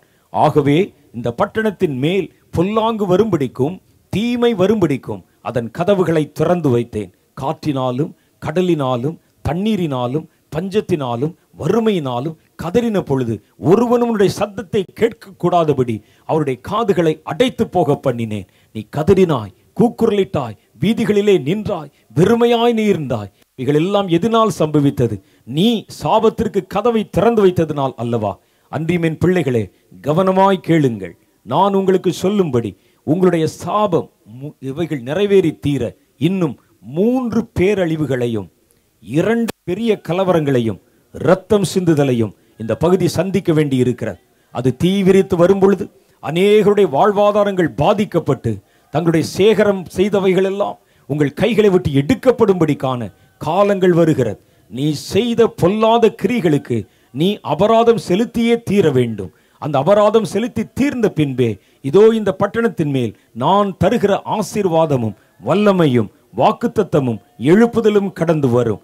இதோ அவைகள் தீவிரித்து வந்து உன் பட்டணத்தின் அலங்கங்கள் மேல் மோதி அநேகருடைய அஸ்திபாரங்களை அசைந்து போக பண்ணி வாழ்வாதாரத்தையும் பொருளாதாரத்தையும் சீர்குலைத்து சிறு குழந்தைகளை வாரிக்கொண்டு போய் மணலுக்குள்ளே புதைய பண்ணி அலைகளுக்குள்ளே இழுத்து கொண்டு போக பண்ணி அநேகருடைய வீடுகளை இல்பொருளாக்கி அநேகருடைய கூடாரங்களுக்குள்ளே நுழைந்து நிலங்கள் அதிர்ந்து அநேக இடங்களிலே அழுகையும் கூக்குரலின் சத்தமும் கேட்டு அந்நியருடைய கையை எதிர்பார்த்து நிற்கும்படி, ஒருவேளை உணவுக்காக வீதிகளிலே நிற்கிற திரள் கூட்டம் எழும்பி வரும்படிக்கு மூன்று பெரிய சந்தர்ப்பங்கள் இந்த பகுதியின் மேல் வர வேண்டியதாயிருக்கிறது என்று கர்த்தர் சொல்லுகிறார். ஆகிலும் இதோ காலம் சமீபமானதுனால இந்த காரியங்களை நான் உங்களை விட்டு எடுக்கும்படி என் நாமம் தெரிக்கப்பட்ட என் ஜனங்கள் இந்த காரியத்தின் பாவத்தையும் இந்த பகுதியினுடைய சாபத்தையும் தன் சாபமாய் எடுத்துக்கொண்டு திறப்பிலே நின்று கதறி கண்ணீர் வடித்து உன் பட்டணத்திற்காக கைகளை விரித்து நீ கதர்வாயானால் நான் இந்த பட்டணத்தின் மேல் வரும் என்று நியமித்து வைத்திருக்கிற பொல்லாத தீமையும் நான் இந்த பட்டணத்தின் மேல் வரும் என்று சொன்ன தண்டனையும் உன்னை விட்டு வழி விலகி போம். அது வழுக்கி கொண்டு போம். அது வழுக்கி கொண்டு உன்னை தாண்டி கடந்து போம். உனக்கு சேதமில்லாதபடி உனக்கு சேதமில்லாதபடி உன்னுடைய எல்லைகள் பத்திரப்பட்டிருக்கும் என்று கர்த்தர் சொல்லுகிறார். அவைகள் தீவிரமாய் புறப்பட்டு ஜனங்களை திகைக்க பண்ணி அவர்களை நடு வீதியிலே நிறுத்தி அவருடைய வாழ்வாதாரங்களை அற்றுப்போக பண்ணி இனி இந்த மாவட்டம் ஜனங்கள் குடியிருப்பதற்கு ஏற்றது அல்ல என்று அநேகர் தங்களுடைய வாய்ப்பிறப்பாய் சொல்லுவதற்கு முன்பும், அலைகள் சீறி கடல் கொந்தளித்து ஜனங்களை திகைக்க பண்ணுவதற்கு முன்பும், காற்றானது சீறி அலங்கங்களை உடைத்து ஜனங்களை வீதிக்கு கொண்டு வருவதற்கு முன்பும், பயிர்கள் கருகி ஜனங்களுடைய வாழ்வாதாரங்கள் பாதிக்கப்பட்டு நடு வீதியிலே வந்து நிற்பதற்கு முன்பும், ஜனங்களுக்கு விரோதமாக ஜனங்கள் எழும்பி பொல்லாத கலவரங்கள் வந்து அநேக இடங்களிலே நெருப்பு வைத்து கொளுத்தப்பட்டு அநேகருடைய உயிர் அநேகருடைய உயிர் அங்கே எடுக்கப்பட்டு வீதிகளிலே பிரேதம் விழுந்து அழுகையும் சப்தமும் கூக்குரலும் புறப்படுகிறதுக்கு முன்பு திறப்பிலே நின்று இந்து என்னுடைய சாபம், இது என்னுடைய பாவம், என் முன்னோர்கள் செய்த சாபத்தினால வருகிற காரியத்திற்காக நான் கதறுகிறேன் என்று என் நாமம் தெரிக்கப்பட்ட ஜனங்கள் தீவிரமாக இந்த நாட்களிலே கதறி ஜெபித்தால் இந்த பகுதியின் மேல் வர வேண்டிய தீமையை விட்டு நான் மனம் மாறுவேன் என்று கர்த்தர் சொல்லுகிறார். உங்கள் மேல் வருகிற தண்டனை வழிவிலகி போம். உன் பட்டணம் காக்கப்படும். உன் பட்டணம் காக்கப்படும். உன் பட்டணம் காக்கப்படும். நான் நீதி உள்ள தேவன். நான் நீதியை சரி கட்டுவதற்கு முன்பு என் ஜனங்கள் மேல் கொண்ட கிருபையினால் காரியம் இப்படியா இருக்கிறது என்று நீ அறிந்து கொள்ளும்படி நான் உன்னிடத்தில் சொல்லி இருக்கிறேன். கேட்கிறதுக்கு காதுள்ளவன் கேட்க கடவன். ஜெபிப்பதற்கு இதோ தன் ஆவியிலே பலம் உள்ளவன் அதை விசுவாசிக்க கடவன். தன் வாயை திறந்து ஜெபித்து கதற கடவன். அப்பொழுது உன் ஜெபத்தின் திரளை என் கையில் இருக்கிற என் கையில் இருக்கிற இந்த தூப கலசத்திலே பிடித்து கொண்டு போய் உனக்காக நான் பரிந்து பேசி உன் மேல் வரவேண்டிய ஆக்கினையையும் தண்டனையையும் தீர்ப்பையும் நான் மாற்றி போடுவேன். அது புறப்படும், எழும்பும், சீரும், ஆனால் அது வழி விலகி போம் என்று சேனைகளின் கர்த்தர் சொல்லுகிறார். வருவதை போல வரும், ஆனால் அது வழி விலகி போம். உன் பட்டணம் காக்கப்படும் என்ற வாக்குத்தத்தத்தை நான் உனக்கு மறுபடியும் தருகிறேன் என்று மறுபடியும் நான் உனக்கு சொல்லுகிறேன். Thank you Lord, thank you Lord, thank you Lord, thank you Lord, thank you Lord. இந்த பகுதி ஜனங்களுடைய கிரிகளினாலே பொல்லாத பிசாசுகளை கட்டவிழ்த்து விட்டு பில்லி சூனி ஆவிகளுக்கு இடம் கொடுத்து மனிதர்களை தெய்வங்கள் என்று நினைத்து வழிபட ஆரம்பித்து அநேக இடங்களிலே ஜனங்கள் திரள் திரளாயவைகளை ஏற்றுக்கொண்டு பில்லி சூனியத்தினாலே குடும்பங்களை கலங்க பண்ணி தன் உறவினர்களையும் கர்ப்ப பிறப்பானவனுக்கும் எதிராக தன் பட்டயத்தை உயர்த்தி அநேகருடைய இரத்தத்தை சிந்தி பிசாசுக்கு கதவை திறந்து வைத்த கொடுமையின் அபராதம் இதோ இந்த பட்டணத்தின் மேல் வருவதற்கு முன்பு அவைகளுக்கு விரோதமாக அவைகளை உங்கள் பாவமாக எடுத்து கதறி அழுது திறப்பிலே நின்று ஜெபிக்க என் ஜனத்திரளை நான் அழைக்கிறேன் என்று கர்த்தர் சொல்லுகிறார். Thank you Lord. நான் நீதி உள்ள தேவன். ஒருவன் விதைத்ததை அறுத்தே தீர வேண்டும். இந்த பகுதியிலே என் வார்த்தைகளை விதைத்தும் என் மனிதர்களை அனுப்பியும் அவர்கள் விரோதமாய் செய்த கிரியைகளையும் இதோ வெளிச்சத்திற்கு கதவை அடைத்து கொண்டு இருளுக்கு கதவை திறந்து வைத்த உங்கள் பொல்லாத செய்கையும் நான் அறிந்திருக்கிறேன். ஆகவே இதோ நான் இவைகளுக்கு விரோதமாய் நியாய தீர்ப்பின் தண்டனைகளை அனுப்பி கொண்டிருக்கிறேன். ஆகிலும் இனி எழுப்புதல் வருவதற்கான காலம் நெருங்கிவிட்டதுனால உங்கள் மேல் கிருபை கொண்டு இதை தவிர்க்கவும் இதை அப்புறப்படுத்தவும் நீங்கள் கிருபைக்கு கதவை திறந்து வைக்கவும் ஆலோசனை இன்னதென்று நான் உன் காதோடே சொல்லி இருக்கிறேன்.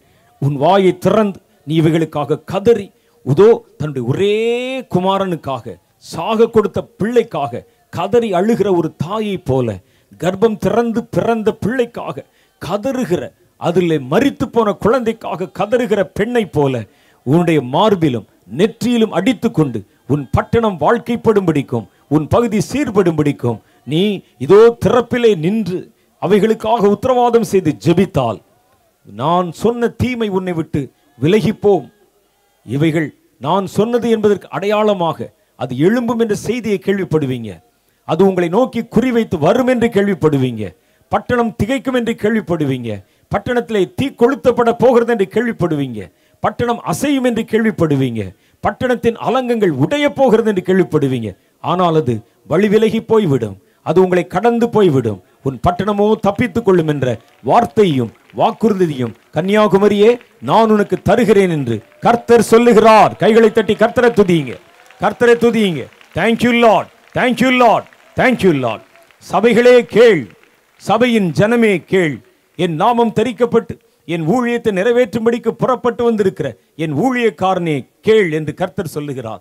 உங்களுக்கு முன்பிருந்தவர்களும் உங்களுடைய முற்பிதாக்களும் இதோ அந்நிய காரியங்களை என்னுடைய ஆலயங்களுக்குள்ளே கொண்டு வந்து இந்த பகுதியில் என் நாமம் தெரிக்கப்பட்ட ஜனங்களை குழப்பி கலங்கி போக பண்ணி அவர்களுக்கு விரோதமாய் செய்த கிரியைகளுக்கு தக்கதாக இதோ நீங்கள் மனம் திரும்பி இரண்டத்தனியான நன்மைகளை உங்களை நாடி வந்திருக்கிற உங்கள் விசுவாசிகளுக்கு நீங்கள் செய்து அவர்களுடைய குடும்பங்களுக்காக உத்தரவாதம் எடுத்து இதோ என் வாயிலிருந்து புறப்படும் வார்த்தைகளை அவர்களுக்கு கற்பித்து அவருடைய பாவத்தை குறித்து முகதாட்சணியம் இல்லாமல் கடிந்து கொண்டு பேசி அவர்களை என்னுடைய நாமத்து நிமித்தம் சீஷராக்கி மறுபடியும் இழந்த சீருக்கு உங்களுடைய சபையை திருப்பினால் நான் இந்த காரியத்து நிமித்தம் உன் பட்டணத்தின் மேல் வரும் என்று சொன்ன பொல்லாத கிரியைகள் உன் பட்டணத்தின் மேல் கட்டவிழ்த்து விடப்படாதபடிக்கு மனம் மாறுவேன் என்று கர்த்தர் உங்களுக்கு சொல்லுகிறார். சபையே கேள், சபையின் தலைவனே கேள். உனக்கு முன்பிருந்தவர்கள் செய்த கிரியைகளின் பலனை ஏன் நீ அறுக்க வேண்டும்? ஏன் அவைகளுக்கு நீ பதில் சொல்ல வேண்டும்? அவர்கள் வாங்கின கடனுக்கு நீ ஏன் அபராதத்தை செலுத்த வேண்டும்? வா, திரும்பு, என்னிடத்தில் திரும்பு, அப்பொழுது நான் உன்னிடத்தில் திரும்புவேன் என்று மறுபடியும் உனக்கு சொல்லுகிறேன் என்று சேனைகளின் கர்த்தர் சொல்லுகிறார். இந்த பட்டணத்தின் சீரும் இந்த பட்டணத்தின் ஆசீர்வாதமும் இந்த பட்டணத்தின் மேல் நான் வைத்திருக்கிற நல்ல நினைவுகளும் இந்த பட்டணத்தின் மேல் திரும்பி வரவும் இந்த பட்டணத்தின் மேல் இதோ என்னுடைய அக்னி பொறி விழுந்து அது தேசம் முழுவதும் பற்றி எறியத்தக்கதான வழி பிறக்கவும் அதற்குண்டான வாசல்களை திறந்து வைக்க வேண்டுமானால் என் நாமம் தரிக்கப்பட்ட என் வார்த்தையை கேட்கிற என் ஜனமும் எனக்கு துரோகம் செய்த சபைகளும் என் ஊழியக்காரர்களும் உங்கள் கைகளில் தான் அந்த உத்தரவாதம் இருக்கிறது என்று மறுபடியும் உங்களுக்கு ஞாபகப்படுத்தி சொல்லுகிறேன். எழும்பியிருக்கிற திரளான சபைகள், என் நாமம் தெரிக்கப்பட்ட என் ஊழியக்காரர்கள் இதோ இதோ உங்களுக்கு முன்பிருந்தவர்கள் செய்த கிரியைகளுக்கு பலனை ஏன் நீங்கள் அறுக்க வேண்டும்? மனம் திரும்பு, என் வார்த்தைக்கு திரும்பு, என் வசனத்துக்கு திரும்பு, என்னிடத்தில் திரும்பு, அப்பொழுது நான் உன்னிடத்தில் திரும்புவேன். ஜனங்களை உன்னிடத்தில் திருப்பிக் கொள்ளல்ல, என்னிடத்தில் திருப்பிக் கொள்ளவே மேய்ப்பனின் கோல் உன் கைகளில் இருக்கிறது என்பதை மறந்து போன சபையே மனம் திரும்பு என்று கர்த்தர் சொல்லுகிறார். உன்னிடத்தில் திருப்புவதற்கல்ல, என்னிடத்தில் திருப்புவதற்கே உன் கைகளிலே மேய்ப்பனின் கோலை கொடுத்திருக்கிறேன். உத்தரவாதத்தை உணர்ந்து கொள், உன் தேசம் வாழ்க்கைப்படும். உன் தேசத்தின் மேல் நான் செய்ய நினைத்த நன்மையான கிரியைகள் ஒன்றும் குறைவில்லாமல் நிறைவேறும் என்று கர்த்தர் சொல்லுகிறார். கைகளை தட்டி கர்த்தரை துதியுங்கள். Thank you Jesus. நன்றி, நன்றி, நன்றி, நன்றி, நன்றி, நன்றி, நன்றி, நன்றி, நன்றி. அன்பும் இரக்கம் நிறைந்தங்கள் பரலோக பிதாவே, எங்கள் நடுவிலே பேசி சொன்ன எல்லா காரியங்களுக்காக ஸ்தோத்திரம். தேவனை குற்றவாளிகள் நாங்கள் தான். ஏன் இன்னும் எழுப்புதல் வரல வரலன்னு கேள்விப்படுறோம், கேட்குறோம். ஆனால் குற்றம் எங்கள் மேல் இருக்கிறது என்பதை அறியாமல் இருக்கிறோம். கன்னியாகுமரி சீக்கிரம் பற்றி கொள்ள போகிறது. கர்த்தருடைய அக்னியினாலும் கர்த்தர் கொண்டு வரப்போகிற எழுப்புதல் தீயினாலும் தேவனை குறித்து அறிகிற அறிவினாலும் இந்த பகுதி முழுவதும் வாழ்க்கைப்பட போகிறது. கர்த்தாவே, உம்மிடத்தில் நாங்கள் திரும்புகிறோம். எங்களிடத்தில் நீர் திரும்புவீராக. எங்கள் வாழ்க்கையை மறுபடியும் திருப்புவீராக. புதிய கதவுகளை எங்களுக்கென்று நீர் ஆண்டவரை ஏற்படுத்தி அதோடைய தாழ்பாள்களை பலப்படுத்தி அந்நியனுடைய கால்கள் உள்ளே நுழையாதபடிக்கும் சாபம் மறுபடியும் எங்கள் பகுதிகளுக்குள்ளே நுழையாதபடிக்கும் காவல் வைப்பீராக. கர்த்தாவே, உம்முடைய கைகளுக்கு நாங்கள் கட்டளையிட்டு எங்கள் தேசத்தை சீர்குலைத்த பொல்லாத கிரியைகளை அப்புறப்படுத்தும்படிக்காகவும் எங்கள் பகுதிகளை சுத்திகரிக்கும்படிக்காகவும் உம்முடைய கரத்துக்கு நாங்கள் கட்டளை கொடுக்கிறோம். ஆண்டவரே கர்த்தாவே, செய்யும். அடியார் காத்திருக்கிறோம். இயேசுவின் நாமத்திலே எங்கள் ஜெபங்களை ஏற்றுக்கொள்ளும் எங்கள் பிதாவே, ஆமேன், ஆமேன். அப்படி அமர்ந்து கொள்ளலாம்.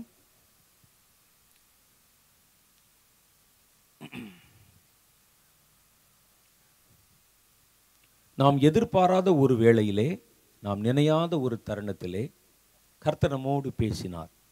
வழக்கமாக நம்ம கடைசியாக ஜெபம் பண்ணும்போது தான் கர்த்தர் பேசுவார். இன்றைக்கி கண்ணை மூடின உடனே என் கண்கள் முன்பாக ஒரு பெரிய தரிசனம், தேவனுடைய அக்கினி கீழிருந்து மேலாக எழும்புகிறது. நான் அது அக்கினி தான் எழும்புகிறது என்று பார்த்துக்கிட்டு இருந்தேன். சூரிய உதயம் நீங்கள் பார்த்திருப்பீர்கள், உங்களுக்கு புதுசு இல்லை. அது எப்படி கீழிருந்து கீழ்வானத்திலிருந்து எழும்புமோ அதே போல் கீழ்வானத்திலிருந்து ஒரு நெருப்பு மேலே எழும்புவதைப் போல காணப்பட்டது. நான் அது ஒரு நெருப்பு தான் எழும்புகிறது என்று பார்த்தா அது நெருப்பல்ல, சேனைகளின் கர்த்தர். அவருடைய வஸ்திரம் முழுசுமே அப்படி நெருப்பாக இருக்கிறது. நெருப்புன்னா ஒரு துணியில் நெருப்பு பிடிச்சா இருக்குமே அது மாதிரி இல்லை, நெருப்பே வஸ்திரமாக இருக்கிறது. நெருப்பே அப்படி வந்து ட்ரெஸ் மாதிரி போட்ட மாதிரி அவர் வானளாக நின்று உருவின பட்டயத்தோடு நிற்கிறார். கர்த்தரின் இடத்தில் சொல்ல சொன்னார், இதோ இவர்களுக்கு நன்மை செய்யும்படி இவர்களை இதுவரைக்கும் அச்சுறுத்தின சாபங்களை சாபத்தின் கட்டுக்களை முறியடிக்கும்படி என் வைராக்கியத்திலே நான் எழுந்திருக்கிறேன். என் கைகளுக்கு கட்டளிட சொல்லுங்கள், அப்பொழுது நான் அவைகளை நிறைவேற்றுவேன். நீங்கள் சொன்னால் தான் கர்த்தர் செய்வார். நான் இதுவரைக்கும் அவர்களுக்கு ஆலோசனை கொடுத்தேன், இதுவரைக்கும் அவங்க என்னென்ன செய்யணும்னு சொன்னேன், இப்பொழுது நானே செய்யும்படி அவர்கள் பட்சத்திலே காரியங்களை நிறைவேற்றும்படி நான் உங்கள் நடுவிலே எழுந்தருளி இருக்கிறேன் என்று சொல் என்று கர்த்தர் மறுபடியும் வாக்கு பண்ணி இருக்கிறார். அல்லேலூயா. கைகளை தட்டி கர்த்தரை துதியுங்க. நான் ஒரு சில காரியங்களை மாத்திரம் உங்கள் நடுவிலே ஆலோசனையாக சொல்லி நான் கடந்து போக விரும்புகிறேன். அடுத்தடுத்து நல்ல தேவனுடைய மனிதர்கள் ஊழியக்காரங்க இருக்கிறாங்க. நல்ல அடுத்தடுத்த காரியங்களுக்குள்ளே நம்ம கடந்து போக போகிறோம். கர்த்தர் நிறைய பேச போகிறார், நிறைய காரியங்களை கர்த்தர் நமக்கு வெளிப்படுத்த போகிறார். சரித்திரபூர்வமாக இனி வருகிற வேத வசனத்தின் அடிப்படையில், வேத சரித்திரத்தின் அடிப்படையில் இனி வரக்கூடிய மிகப்பெரிய ஒரு சரித்திர நிகழ்வு ஒன்று இருக்குமானால் அது நம் தேசத்திலிருந்து புறப்பட போகிற எழுப்புதல் தான். கர்த்தருடைய மனம் அதன் மேல்தான் நிலை கொண்டிருக்கிறதை நான் பார்க்கிறேன். நான் தேவனாலே ஒரு தீர்க்க தரிசன ஊழியத்திற்கென்று அழைக்கப்பட்டவன். நான் மற்ற ஊழியர்களைப் போல ஒரு சபை நடத்த முடியாது, ஒரு சுவிசேஷ கூட்டத்திற்கு என்னை அழைத்தால் என்னால் போக முடியாது, நீங்கள் கூப்பிடும்போது எனக்கு அந்த உங்களுடைய அன்பின் அழைப்பை என்னால் ஏற்றுக்கொள்ள முடியாது. கர்த்தர் இந்த இடத்துல சொல்லணும், நீ போ அப்படின்னு சொன்னால் தான் நான் போக முடியும். அந்த ஊழியத்திற்கு நான் ஒப்பு கொடுத்து கடந்து வந்த பொழுது நான் அடிக்கடி தேவனுடைய முகத்தை தரிசிக்கவும் தேவனுடைய மனதின் பாரத்தை அவர் என்னிடத்தில் பகிர்ந்து கொள்ளவும் கர்த்தர் அநேக காரியங்களை தரிசனமாய் எனக்கு வெளிப்படுத்தவும் கர்த்தரிடத்திலிருந்து எனக்கு ஒரு கிருபை கிடைத்தது. ஆண்டவர் என்னை அழைத்த போது சொன்னார், நான் உன்னை ஒரு தீர்க்க தரிசியாக மாற்ற விரும்புகிறேன், வருவாயா என்று கேட்டார். நான் உன்னை ஆண்டோட்டு சொன்னேன், தீர்க்க தரிசியாக இருப்பதற்கு யாருக்கு கசக்கும், கரும்பு தின்ன கூலியா என்று கேட்பார்கள். எல்லாருமே பார்த்தீங்கன்னா தங்களை தீர்க்க தரிசியாய் காட்டிக்கொள்ளத்தான் விரும்புவார்கள். நீர் உண்மையிலேயே நீ தீர்க்க தரிசன ஊழியத்துக்கு அழைக்கிறீர்னு சொல்கிறீங்களே, அது கரும்பு தின்வதற்கு ஒரு கூலியா அப்படின்னு கேட்டேன். அப்போ ஆண்டவர் என்னை பார்த்து ஒரு காரியம் சொன்னார், நான் உன்னை இந்த கடைசி நாட்களில் வரப்போகிற காரியங்களை ஜனங்களுக்கு சொல்லும்படிக்கும் என் மனதில் நான் சொல்லுகிற காரியங்களை அறிவிக்கும்படிக்கும் இவ்விதமான ஊழியத்திற்கு நான் உன்னை அழைக்கிறேன், நீ வருவாயான்னு கேட்டார். வர்றேன் ஆண்டவரேன்னு சொன்னேன். அப்போ ஆண்டவர் சொன்னார் என்னை பார்த்து, அந்த ஊழியத்தை நீ செய்ய வேண்டுமானால் உனக்கென்று எதுவும் இல்லாதபடி எல்லாவற்றையும் விட்டு விட்டு என் பாதத்தில் வந்து நீ காத்திருக்கணும், சம்மதமானு கேட்டார். கர்த்தர் வார்த்தைகளை கேட்ட பொழுது எனக்கு நிறைய சபைகள் இருந்தது, நிறைய பிரான்ச் இருந்தது. எங்கள் தமிழ்நாட்டிலும் கேரளா மாநிலத்திலும் இடங்களிலும் சபை இருந்தது. என்னுடைய பத்திரிகை ரொம்ப பரபரப்பாய் வாசிக்கப்பட்டு கொண்டிருந்தது. நல்ல ஒரு நல்ல ஒரு ஊழிய நிறுவனம் இருந்தது, நிறைய வேலையாட்கள் இருந்தாங்க, நல்ல கூட்டங்களிலே கலந்து கொண்டு நிறைய இடங்களுக்கு நான் கன்வென்ஷன் மீட்டிங்களுக்கு போயிட்டு இருந்தேன். நிறைய ஊழியக்காரர்கள் நிறைய சபை போதகர்கள் இருந்தாங்க. ஆண்டவர் சொன்னார், இதில் எதுலேயுமே நீ பட்டுக்கொள்ளக்கூடாது, எதுவுமே உனக்கென்று இருக்கக்கூடாது, உனக்கு நான் தான், எனக்கு நீ தான், வரியான்னு கேட்டார். நான் யோசிக்கவில்லை, வருகிறேன் ஆண்டவரேன்னு. ஆனால் அது ப்ராக்டிக்கலாக எவ்வளோ கஷ்டம் என்று அதற்கு பிறகு வந்த நாட்களில் நான் சந்தித்த போராட்டங்கள் பிரச்சனைகள் எனக்கு கற்றுக் கொடுத்தது. அது எல்லாத்தையும் ஒன்று ஒன்றா விட்டுட்டு சபைகளை என்னுடைய எங்கள் கூட வேலை செய்த போதகர்களிட கைகளில் எல்லாத்தையும் எழுதி கொடுத்துட்டு ஆண்டவரோடு கூட நிற்கும்படிக்கு நான் கடந்து போயிருக்கிறேன். அப்படி நான் ஜெபிக்க துவங்கின பருவங்களிலே காலங்களிலே அடிக்கடியாய் தேவனை தரிசிக்கவும் கர்த்தருடைய மனதிலிருந்து புறப்படுகிற வார்த்தைகளை கேட்கவும் கர்த்தருடைய ஃபீலிங்ஸ், தேவனுடைய உணர்ச்சிகள், தேவனுடைய உணர்வுகளை புரிந்து கொள்ளவும் எனக்கு அனுக்கிரகம் கிடைத்தது. இதை ஒரு பெரிய பாக்கியமாக நான் கருதுகிறேன். ஒருவேளை வெளியே இருந்து பார்க்குறவங்களுக்கு என்னுடைய வாழ்க்கை அது ரொம்ப ஒரு கஷ்டமான வாழ்க்கை போல தெரியும். ஆனால் உள்ளுக்குள்ளே என்னுடைய வாழ்க்கையை போல் ஒரு சந்தோஷமான வாழ்க்கை இல்லை. கர்த்தர் வெறும் வார்த்தையை மாத்திரமல்ல, கர்த்தருடைய மனதில் தோன்றுகிற அந்த உணர்வுகளை புரிந்து கொள்ளும்படி கர்த்தர் அநேக வெளிப்பாடுகளை தருவதை கண்டு ஆச்சரியமடைந்திருக்கிறேன். கர்த்தர் கோபமாக இருந்தால் அந்த கோபத்தை விளங்கி கொள்வேன், சந்தோஷமாக இருந்தால் சந்தோஷத்தை விளங்கி கொள்வேன். கர்த்தர் வெறும் வாயின் வார்த்தையை சொல்லாமல் அவருடைய உணர்வுகளை படிக்கத்தக்கதாக கிருபை கட்டளையிட்டார். அப்படி நான் அடிக்கடி தேவனை சந்தித்து தேவனோடு பேசி பழகும் இந்த பருவத்தில் நான் புரிந்து கொண்ட ஒரே ஒரு காரியம், பரலோகமும் சரி ஆண்டவராகிய இயேசுவும் சரி இப்போ முழுக்க முழுக்க உலகம் தழுவினதாக தோன்ற போகிற எழுப்புதலை குறித்தே கவலைப்படுகிறார்கள். எனக்கு அதான் தெரியும், அந்த எழுப்புதலை பற்றி தான் பேசுகிறாங்க, எழுப்புதலை குறித்த கிரிகளைத்தான் செய்யும்படிக்கு தங்கள் கரத்தை நீட்டி கொண்டிருக்கிறாங்க. அவருடைய மனதில் இருக்கிற காரியம் அந்த எழுப்புதல், உலகம் தழுவின ஒரு எழுப்புதல். இந்த ரிவைவல் கடைசி கால எழுப்புதல் என்றும் என் டைம் ரிவைவல் என்றும் அது சொல்லப்படுகிறது. இந்த கடைசி எழுப்புதல் உலகம் தேசங்கள் முழுவதிலும் தோன்றுமாம். அதான் வேதம், அதனால தான் கர்த்தர் கர்ப்ப வேதனைப்பட்டு கொண்டிருக்கிறார். பரலோகத்தில் அதற்குண்டான திட்டங்கள் தீட்டப்பட்டு கொண்டிருக்கின்றன. ஒவ்வொரு முறை என்னென்ன செய்ய வேண்டும் என்பதை கர்த்தர் நமக்கு வெளிப்படுத்தி கொண்டே வருகிறார். இன்றைக்கு சொல்லி நாளை கடைந்து கொள்வது அல்ல. எப்படி வனாந்திரத்திலே நாற்பது வருஷம் அவர்களை கர்த்தர் வழிநடத்தி வந்தாரோ தான் சொன்ன வாக்குத்தத்தத்தை பற்றி கொள்ள, அது மாதிரி ஒவ்வொரு முறை நாங்கள் தேவனுடைய பாதத்தில் காத்திருந்து ஜெபிக்கும் பொழுதும் கர்த்தர் ஒவ்வொரு கட்டளைகளை அவர் கற்பித்து இந்த எழுப்புதல் வருவதற்கு எதெல்லாம் தடையாக இருக்கிறது என்பதை கர்த்தர் வெளிப்படுத்துகிறார். அதற்கு இவ்வளவு நீண்ட காலமும் நீண்ட திட்டங்களும் சொல்லப்படும் போதே எங்களுக்கு ஒரு காரியம் தெரிகிறது, வரப்போகிற எழுப்புதல் இதுவரைக்கும் நாம் கண்டதை போல் அல்ல, இதுவரைக்கும் ஒருவனும் காணக்கூடாதபடிக்கு ஒரு மகா பெரிய எழுப்புதலாக கடந்து வரப்போகிறது. அல்லேலூயா! அதில் எனக்கு சந்தேகமே இல்லை. சென்ட் பர்சன் நான் வேணால் எழுதி தர்றேன். அது வரப்போகிறது, கண்டிப்பாக வரும், அது நிச்சயமாய் தோன்ற போகிறது. ஏன்னா கர்த்தர் அதை பற்றி தான் பேசுகிறார். எப்போ பார்த்தாலும் தேவ தூதர்கள் அதை பற்றி தான் பேசுகிறார்கள்.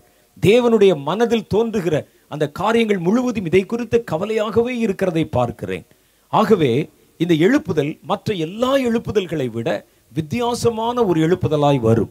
இந்த எழுப்புதல் ஒரு தேசத்தில் அல்ல, எழுப்புதல் பல்வேறு காலகட்டங்களில் பல தேசங்களில் உண்டானதாக சரித்திர குறிப்புகளிலே சொல்லப்படுகிறது. வட ஒரு தென்கொரியாவில் கூட ஒரு எழுப்புதல் வந்தது, அது இன்னும் இன்னும் வரைக்கும் இருக்கிறது. அந்த எழுப்புதல் அமெரிக்காவிலே பல முறைகள் எழுப்புதல் வந்தது, இங்கிலாந்து தேசத்தில் எழுப்புதல்கள் வந்தது, ஆஸ்திரேலியாவில் எழுப்புதல்கள் வந்தது. அந்த எழுப்புதல்கள் எல்லாம் ஒரு குறுகின வட்டத்துக்குள்ளே, ஒரு குறுகின எல்லைக்குள்ளே, ஒரு இடத்துல தோன்றி ஒரு இடத்துக்குள்ளேயே அது சுற்றி கொண்டிருக்கிறது. இன்னும் சில இடங்களில் அந்த எழுப்புதல் தோன்றி ஒரு வருடம் இரு வருடம் மாத்திரம் நீடித்திருக்கிறது. ஆனால் ஆண்டவர் சொல்லுகிறார், இதல்ல, இனி ஒரு பெரிய எழுப்புதல் வரப்போகிறது, ஒருவரும் பார்த்தறியாத ஒரு எழுப்புதல் வரப்போகிறது. இது ஒரு தேசத்தில் அல்ல, ஒரு எல்லையில் அல்ல, ஒரு சபையில் அல்ல, உலகம் எங்கிலும் வரப்போகிறது. உலகம் கர்த்தரை அறிகிற அறிவினால் நிறைந்திருக்க போகிறது. ஒரு பெரிய ஒரு அறுவடை வரப்போகிறது. கர்த்தர் சொன்னார், வேதத்தில் இருந்து கர்த்தர் எனக்கு ஒரு ரகசியத்தை காண்பித்தார். அவர் சொன்னார், ஒவ்வொரு காலம் துவங்கும் பொழுதும் எழுப்புதல் ஆரம்பிச்சுட்டு தான் ஒரு காலம் துவங்கும். வேத வசனத்தின் அடிப்படையிலே மூன்று பிரிவாக இந்த காலங்களை நாம் வகுத்து கொள்ளலாம். உலகத்தில் இருக்கிற காலத்தை மூணு பிரிவு. தேவன் மனிதர்களோடு இடைப்பட்டு தேவன் மனுஷ சமுதாயத்தோடு தன்னை இணைத்து கொண்டதை குறித்து அதனுடைய அடிப்படையிலே காலங்களை மூணாக பிரிக்கலாம். ஒன்று பேர் பழைய ஏற்பாட்டு காலம், ரெண்டாவதுக்கு பேர் புதிய ஏற்பாட்டு காலம், மூணாவதுக்கு பேர் கடைசி காலம். மூன்று காலங்கள்.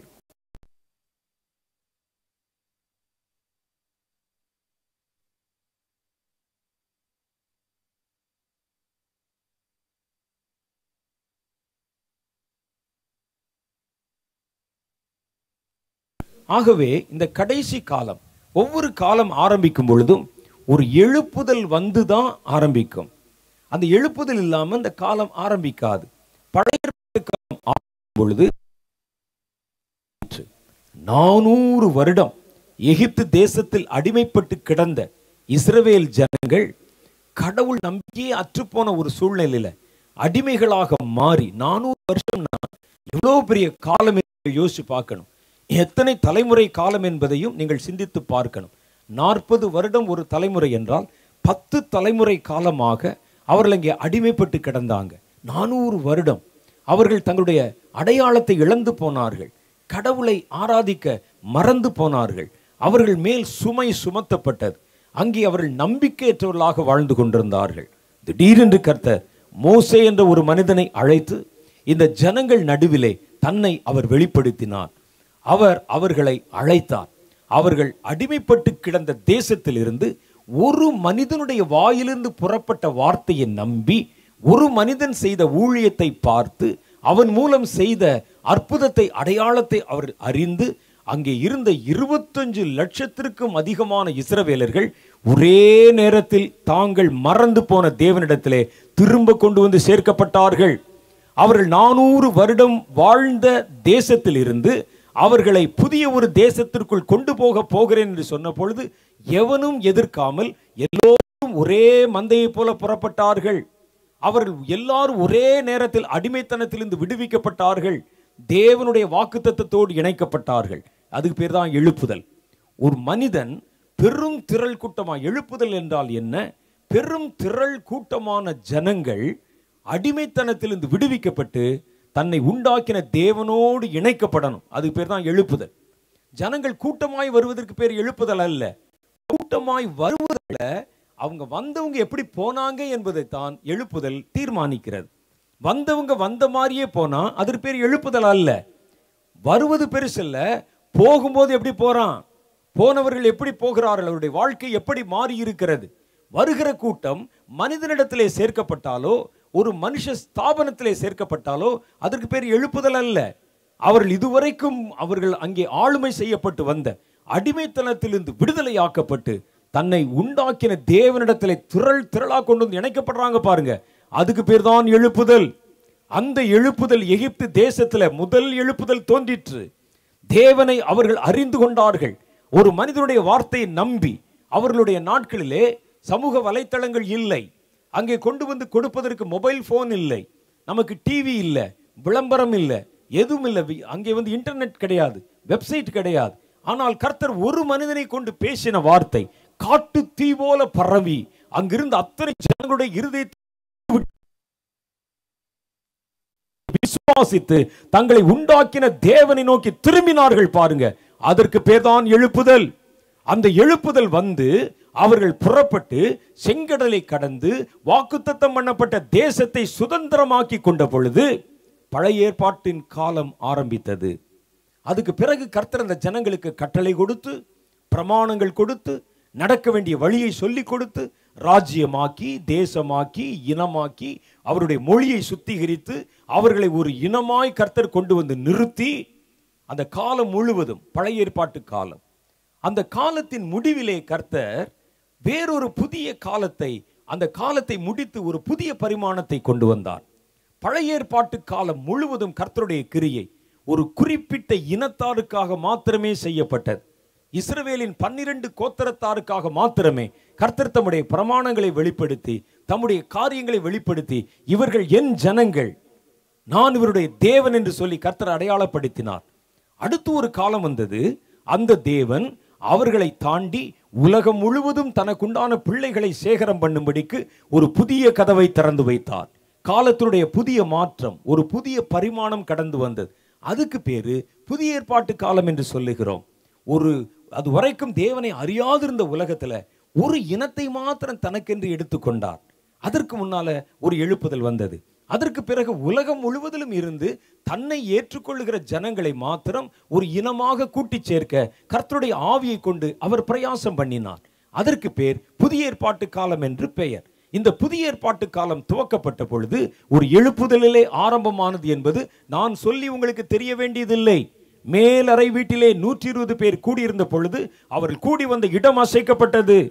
அன்றியும் அவருடைய கண்களுக்கு அக்னிமயமாய் தோன்றுகிற நாவுகள் இறங்கி அவருடைய தலைகளிலே அமர்ந்த பொழுது அவர்கள் ஒவ்வொருவரும் தேவனுடைய ஆவியினால் நிரப்பப்பட்டார்கள்.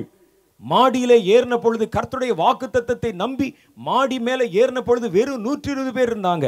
இறங்கும் பொழுது மூவாயிரத்திற்கும் அதிகமான பேராய் இறங்கினார்கள். எழுப்புதல் தேசத்திலே ஆரம்பித்து விட்டது. ஏறும்போது நூற்றி இருபது பேரு, இறங்கும் போது மூவாயிரத்துக்கும் அதிகமான பேர். கர்த்தர் தம்முடைய எழுப்புதலை அனுதினமும் நிறைவேற்ற ஆரம்பித்தார். ஒரு பக்கம் ஒரு பக்கம் அவர்களுக்கு விரோதமாய் செயல்படுகிற காரியங்கள், இயற்றப்படுகிற சட்டங்கள், தீவினைகள், தீமைகள், அரசாங்கம் எதிர்த்து நிற்கிறது, கொலை செய்ய தேடுகிறார்கள், அநேகர் இரத்த சாட்சியை மறிக்கிறார்கள். ஆனாலும் எழுப்புதல் தடையாகவில்லை. அனுதினமும் கர்த்தர் ரட்சிக்கப்படுகிறவர்களை சபையிலே கொண்டு வந்து சேர்த்து கொண்டே வந்தார் என்று கர்த்தருடைய வேதத்தில் எழுதியிருக்கிறது. அது காட்டு தீ போல பரவி பரவி பரவி உலகத்தின் எத்திசைகளையும் வியாபித்து கன்னியாகுமரியில் இருக்கிற நம்ம கூட கர்த்தருடைய வேதத்தை கையில் பிடிக்கும்படிக்கு அந்த எழுப்புதல் தீ தீவிரமாய் பரவி இன்றைக்கு வரைக்கும் பற்றி எரிந்து கொண்டிருக்கிறது. இதுக்கு பேர் புதிய ஏற்பாட்டு காலம். இந்த காலத்துல கர்த்தர் உலக ஜனங்களுக்கு நடுவில் இருந்து ஒரு கூட்டத்தை தனக்கென்று வேறு பிரித்து அவர்களை ஒரு சபையாய் மந்தையாய் கூட்டி சேர்த்து அந்த மந்தைக்கு மணவாட்டி என்ற பெயரை கொடுத்து அவர்களை தன்னுடைய ஜனங்கள் என்று அழைத்து அவர்களை அழைத்து கொண்டு போவதற்கு நான் திரும்ப வருவேன் என்ற வாக்குத்தத்தத்தை கொடுத்திருக்கிறார். இதுக்கு பேர் இந்த இந்த ரெண்டாவது காலத்துக்கு பேர் புதிய ஏற்பாட்டு காலம். முதல்ல ஒரு இனம், இப்போ அவருடைய மணவாட்டி என்ற சபை. இப்போ எல்லாம் உலகம் முழுவதும் அவர் நாமத்தை விசுவாசிக்கிற ஜனங்களை கர்த்தர் ஒரே அணியிலே கூட்டி சேர்த்து வைத்திருக்கிறார். மூன்றாவது ஒரு காலம் வருகிற, ஒவ்வொரு காலத்துக்கும் ஒரு தன்மை இருக்குது. மூணாவது ஒரு காலம் வருகிறது.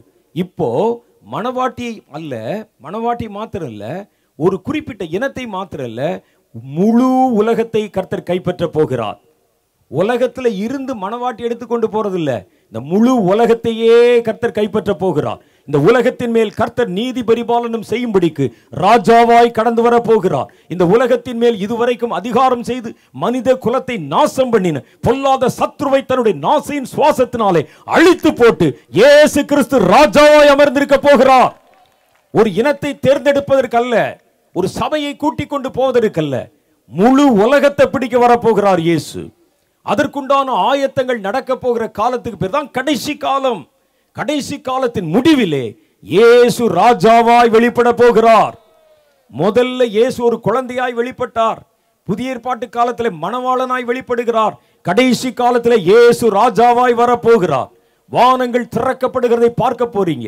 இயேசு இந்த பூமியில் ஊழியம் செய்த பொழுது அவரிடத்தில் கேட்டார்கள், நீர் இந்த பூமியில் வந்ததுடைய நோக்கம் என்ன?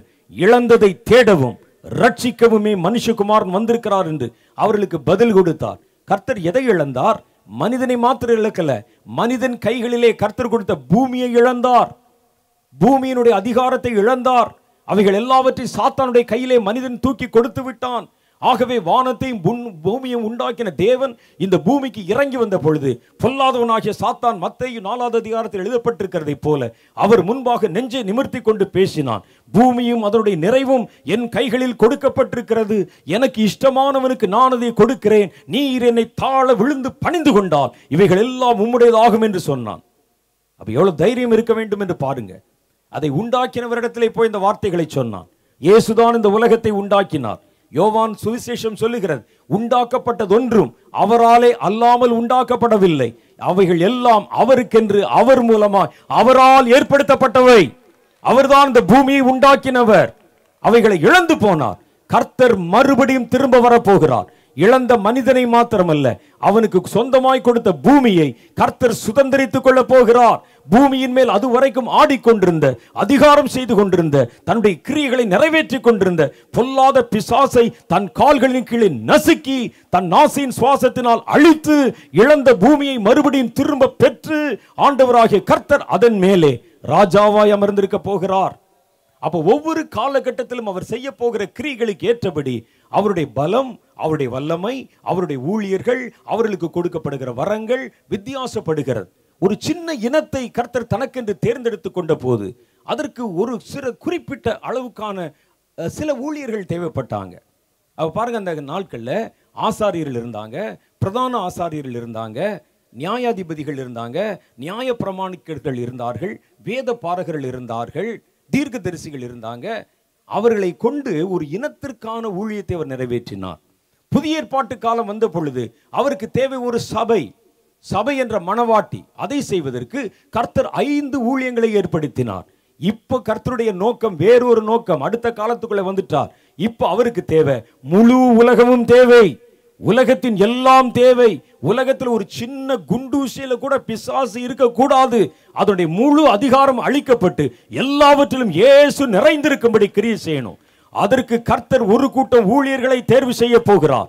ஐந்து ஊழியர்களே இல்லை, இப்போ வித்தியாசமான வரம் உள்ள, வித்தியாசமான வல்லமை உள்ள, வித்தியாசமான கிரியை செய்கிற, கர்த்தருக்கென்று எழும்பி யுத்தம் செய்கிற, கடைசி கால யுத்தத்திலே அர்மகெதோனிலே பொல்லாத பிசாசை எதிர்த்து நின்று போராடத்தக்கதாக கர்த்தர் தம்முடைய பிள்ளைகளை இப்பொழுது தேர்வு செய்து கொண்டிருக்கிறார். இந்த காலத்துக்கு பேர் தான் கடைசி காலம். கடைசி காலத்துடைய ஊழியம் வித்தியாசமானது, தரிசனம் வித்தியாசமானது, வரப்போகிற ஊழியர்கள் வித்தியாசமானவர்கள், அவருடைய செயல்பாடுகள் வித்தியாசமானவைகள். பழைய ஏற்பாட்டு கால ஊழியர்களுடைய செயலுக்கும் புதிய ஏற்பாட்டு கால ஊழியருடைய செயலுக்கும் வித்தியாசம் இருந்தது. அதே போல தான் இனி வருகிற கடைசி கால ஊழியருடைய செயல்பாடுகள் வித்தியாசமாய் காணப்பட போகிறது. அவர்களுக்கு கர்த்தர் கொடுத்த பலம், அவர்களுக்கு கர்த்தர் கொடுத்த அதிகாரம் இதுவரைக்கும் இந்த உலகத்திலே எவரும் கண்டறியாத வண்ணம் கர்த்தர் புதிய வரங்களினால், புதிய பலத்தினால், புதிய தாளந்தினால் தம்முடைய கடைசி கால ஊழியர்களை கர்த்தர் எழுப்ப போகிறார். அப்ப இந்த இந்த கடைசி காலம் ஆரம்பிக்கணும்னா வேதாகம மரபின் அடிப்படையிலே ஒரு எழுப்புதல் வர வேண்டும். எழுப்புதல் வந்துதான் அடுத்த காலம் வரணும். அந்த எழுப்புதல் தான் உலகம் தழுவினதாய் வரப்போகிற எழுப்புதல். ஏனென்றால் இயேசுவின் வருகை உலகம் முழுவதிலும் நடக்கப் போகிறது. ஆகவேதான் இந்த எழுப்புதல் உலகம் முழுவதிலும் நடத்தப்பட வேண்டியது இருக்கிறது. இந்த எழுப்புதல் உலகத்தின் கடையாந்திரங்கள் வரைக்கும், அண்டார்டிகால ஆர்டிக் பிரதேசங்களில் கூட இந்த எழுப்புதல் நடக்கும். எஸ்கிமோக்கள் இடத்துல கூட எழுப்புதல் நடக்கும், வரணும். ஏன்னா இனி அங்கே இருக்கிறவர்களுக்கும் ஏசுதான் ராஜா, கன்னியாகுமரியில் இருக்கிறவங்களுக்கும் ஏசுதான் ராஜா, டெல்லியில் இருக்கிறவங்களுக்கும் இனி ஏசுதான் ராஜா. உலகத்தின் ஒவ்வொரு அணுவிலும் அங்குலத்திலும் இயேசுவின் ஆளுமை வரப்போகிறது. அதை நிறைவேற்றத்தக்கதாகத்தான் இது இனி வருகிற ஒரு புதிய காலம் வரப்போகிறது, கடைசி காலம். அதற்கு கர்த்தர் ஒரு பலமுள்ள ஒரு சமுதாயத்தை அவர் எழுப்ப போகிறார். ஒரு இனத்திற்கு வேலை செய்கிற ஒரு ஊழியர்களை அல்ல, சபைக்குள்ளே வேலை செய்கிற ஊழியர்களை மாத்திரமல்ல, இனி கர்த்தருக்கு என்று வைராக்கியமாய் கிரியை செய்கிற ஒரு பெரும் திரள் கூட்டத்தை எழுப்ப போகிறார். ஃபைனல் வார் என்று சொல்லுகிற அர்மகெதோன் போரிலே பொல்லாத பிசாசை முகமுகமாக எதிர்க்கத்தக்கதாக நாமும் அங்கே கடந்து போக போகிறோம். வேதத்தில் அது எழுதி இருக்கிறது. கர்த்தர் சொல்றார் இந்த இடத்துல, ஆண்டவராகிய கர்த்தர் அந்த கடைசி யுத்தத்தில் பொல்லாதவனாகிய சாத்தானை தன் நாசியின் சுவாசத்தினாலே அழித்து போடுவார் என்று. இந்த வசனத்தை நான் படித்த போது பல முறை நான் திகைத்து போனேன். என்ன ஆண்டவரே, நாங்கள் வந்து சண்டை போட்டு ரோமர் புஸ்தகத்தில் சொல்லி இன்னும் கொஞ்ச காலத்தில் சாத்தானை கர்த்தர் உங்கள் கால்களின் கீழே நசுக்கி போடுவார் என்று சொல்லி இருக்கிறதே, நான் அதைத்தானே எதிர்பார்த்து கொண்டிருக்கிறேன். கடைசி காலத்தில் அர்மகெதோனில் வந்து நிற்கும் போது ஒரு பிசாசையாவது என் காலில் மிதிச்சிடணும் என்று சொல்லி நான் காத்திருக்கிறேன். ஆனால் வேதத்தில் போட்டிருக்கு, நாசியின் சுவாசத்தினாலே நீர் அவனை அழித்து விடுவீர் என்று போட்டிருக்கே. அப்போ நாங்களெல்லாம் யுத்த புருஷராய் மாறி, நாங்கள்லாம் சண்டை வீரர்களாய் மாறி அங்கே வந்து சும்மா வேடிக்கை பார்க்கத்தான் எங்களை அழைத்தீரா அப்படின்னு சொல்லி நான் கேட்டேன். அப்போ ஆண்டவர் சொன்னார், நான் அழிக்கப் போவது நாசியின் சுவாசத்தினால் என்றால் அப்படி ஊதி அழிக்க போகிறதில்ல. நாசியின் சுவாசம் என்றால் நீதான் அந்த நாசியின் சுவாசம். நான் மனுஷனை மண்ணினால் உண்டு பண்ணி அவனுடைய நாசியிலே என் சுவாசத்தை ஊதி அவனை ஜீவாத்மாவாக்கினேன். ஆகவே நான் எப்படி அழிக்கப் போகிறேன் என்றால் மனிதனை கொண்டுதான் பிசாசினுடைய தலையை நசுக்கப் போகிறேன். அதைத்தான் பவுல் அங்கே சொல்லி இருக்கிறான். இனி கொஞ்ச காலத்திலே கர்த்தர் சாத்தானை உங்கள் கால்களின் கீழே நசுக்கி போடுவார். அப்படின்னா அதற்கு நமக்கு இன்னும் ஒரு புது பலம் வேணும். வெறும் புல்பிட்டிலே பிரசங்கம் பண்ணுகிற பிரசங்கியார்கள் மாத்திரம் போதாது, வெறும் சபை நடத்தி கொண்டிருக்கிற ஊழியர்கள் மாத்திரம் போதாது, சாத்தானுக்கு சவால் கொடுக்கவும், சாத்தானுடைய அதிகாரத்தை பிடுங்கவும், தன் கால்களின் கீழ் நசுக்கவும் கடைசி காலத்தில் ஒரு தலைமுறை எழும்பணும். அவர் எழும்பணும்னா அதற்கு ஒரு எழுப்புதல் அதற்கு முன்பாக வரணும். அந்த எழுப்புதல் வந்த பிறகுதான் அந்த எழுப்புதலிலே புதிய தலைமுறைகள் பிறக்க போகிறது. புது அதிலே புதிய ஊழியர்கள் பிறக்க போறாங்க. அந்த எழுப்புதல் தோன்ற போகிறது. நீங்க பாருங்க, பழைய ஏற்பாட்டு கால எழுப்புதல் எகிப்திலே தோன்றிற்று. எகிப்தில் அவங்க அடிமைப்பட்டிருந்தாங்க. அங்கேதான் கர்த்தருடைய வல்லமை வெளிப்படுத்தப்பட்டது. அவர்கள் கர்த்தரை ஏற்றுக்கொண்டாங்க. இது எம் இது நம்முடைய தெய்வம் என்று சொல்லி அவரை நம்பி புறப்பட்டாங்க. புதிய ஏற்பாட்டு கால எழுப்புதல் எருசலேமிலே உண்டாயிற்று. கடைசி கால எழுப்புதல் இந்தியாவிலே வரப்போகிறது. அல்லேலூயா!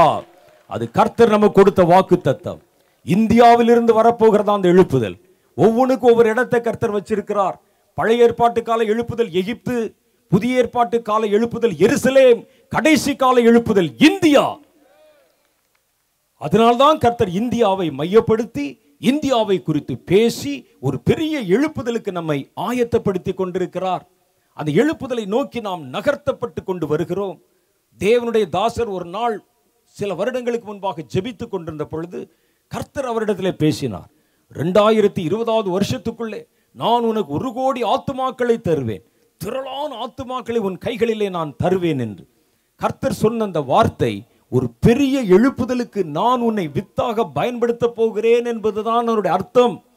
ஆகவே அந்த எழுப்புதல் தரிசனத்தை அவருடைய கைகளிலே கொடுத்து அதை நோக்கி கர்த்தர் அந்த ஊழியத்தை கொஞ்சம் கொஞ்சம் கொஞ்சமாய் நகர்த்தி கொண்டு வருகிறதை நாம் பார்த்து கொண்டு வருகிறோம். ஆகவேதான் இன்றைக்கு ஆண்டவராகிய கர்த்தருடைய சித்தத்தை நிறைவேற்றும்படிக்கு ஒரு திரள் கூட்டம் ஜனங்கள் குளிர்ல கூட இரவுல கூட கண் விழித்து கொண்டு தேவனுடைய ஆவினால் நிறைந்து உற்சாகத்தோடு கர்த்தருடைய வார்த்தையை கேட்டுக்கொண்டு ஜெபிக்க நீங்கள் அழைக்கப்பட்டு திரளாய் கூடி வந்திருக்கிறீங்க. இது எழுப்புதலின் ஆரம்பம். ஆரம்பமே இத்தனை அபாரமாய் இருக்குமானா முடிவு எவ்வளவு சம்பூர்ணமாய் இருக்கும் என்று நீங்க தான் சொல்லணும். முடிவு எவ்வளவு பரிபூர்ணமாய் இருக்கும். தேவனுடைய ஆரம்பம் அற்பமாய் இருக்குமாம். தேவனுடைய ஆரம்பம் அற்பமாய் இருக்கும், முடிவு பரிபூர்ணமாய் இருக்கும். சாத்தானுடைய ஆரம்பம் படாடோபமாய் இருக்கும், முடிவு பரிதாபமாய் இருக்கும். ஆரம்பம் அற்பம் ரொம்ப நல்லா இருக்கும், முடிவு பார்த்தீங்கன்னா கை போய் கால் போய் எப்போ போச்சு எங்கே போச்சுன்னு தெரியாத இதில் பரிதாபமாய் மாறி போய்விடும். ஆமாம், வேதத்தில் அப்படித்தான் எழுதியிருக்கு. சிம்சோன் வந்த பொழுது சிம்சோனுடைய வாழ்க்கை ஆரம்பித்த பொழுது அபாரமாய் நமக்கு தோன்றிற்று. ஏதோ பெருசாக சாதிச்சிடும். அவன் தேவதூதனை இறங்கி வந்து வாக்குத்தத்தம் கொடுத்து ஒரு காரியத்தின் துவக்கத்தை பார்க்கிலும் முடிவு நல்லது என்று வேதத்தில் எழுதியிருக்கிறது. ஆனால் கடைசியில் அவனுடைய மரணம் அந்நியர்களோடைய சம்பவித்து போனது.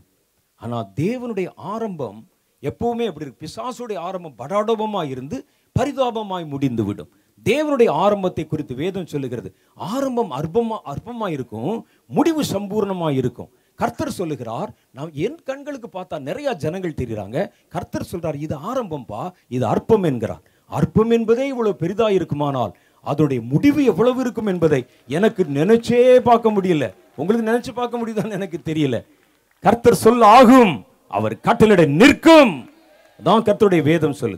இவ்வளோ பெரிய எழுப்புதலை அடைவதற்குத்தான் கர்த்தர் நம்மை படிப்படியாய் நகர்த்தி கொண்டு வருகிறார். இன்னைக்கு தீர்க்க தரிசனம் சொல்லி அடுத்த நாள் உடனே நாம் அதை சுதந்திரித்துக் கொள்வதற்கு அது ஒரு எளிய காரியம் அல்ல. நாற்பது வருஷங்களுக்கு முன்பாக கர்த்தர் வாக்குத்தத்தம் கொடுத்து அவர்கள் செங்கடலை பிளந்து தேசங்களுக்குள் கடந்து வந்து அமலேக்கியர்களுக்கு எதிராக, ஏவியருக்கு எதிராக, எபூசியருக்கு எதிராக, கிர்காசியருக்கு எதிராக பல்வேறு விதமான போராட்டங்களை செய்து, கடலுக்கு விரோதமாக போராட்டம் செய்து, சுவத்துக்கு விரோதமாக போராட்டம் செய்து, மலைக்கு விரோதமாக போராட்டம் செய்து, இதில் எல்லாம் இதில் எல்லாம் அவர்கள் பழக்குவிக்கப்பட்டு அப்புறம்தான் இந்த வாக்குத்தத்தத்தை பெற்றுக்கொண்டார்கள்.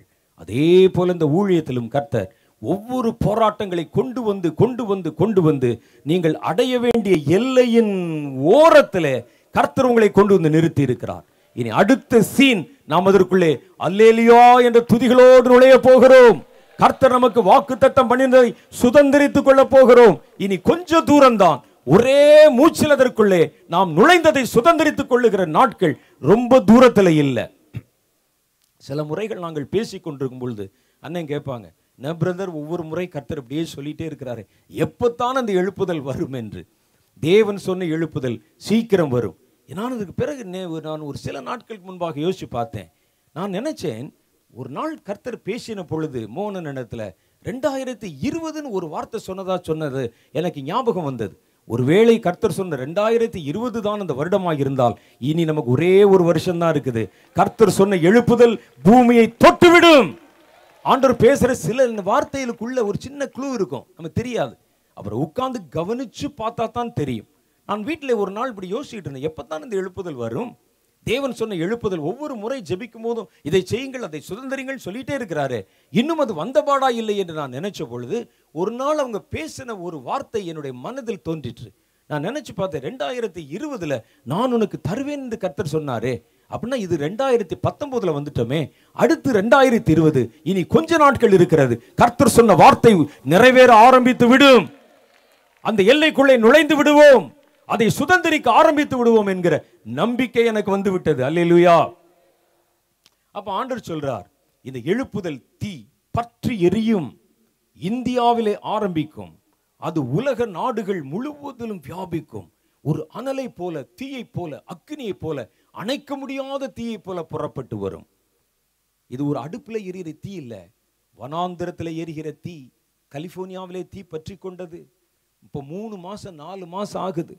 ஹெலிகாப்டர் அனுப்பி பார்க்குறாங்க, விஞ்ஞான கருவிகளை அனுப்பி பார்க்குறாங்க, அந்த தீயை அணைக்கவே முடியவில்லை. ஆஸ்திரேலியாவில் ஒரு தீ வனாந்திரத்தில் காட்டில் தீ பற்றி கொண்டது.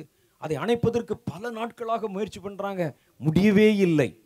ஒரு காட்டில் பற்றி கொண்ட சாதாரண ஒரு எழுத்தின் பூர்வமான தீயை ஒருவன் அணைக்க முடியாவிட்டால் கர்த்தர் எழுப்ப போகிற எழுப்புதல் தீயை எவன் தொட முடியும்? எவன் அணைக்க முடியும்?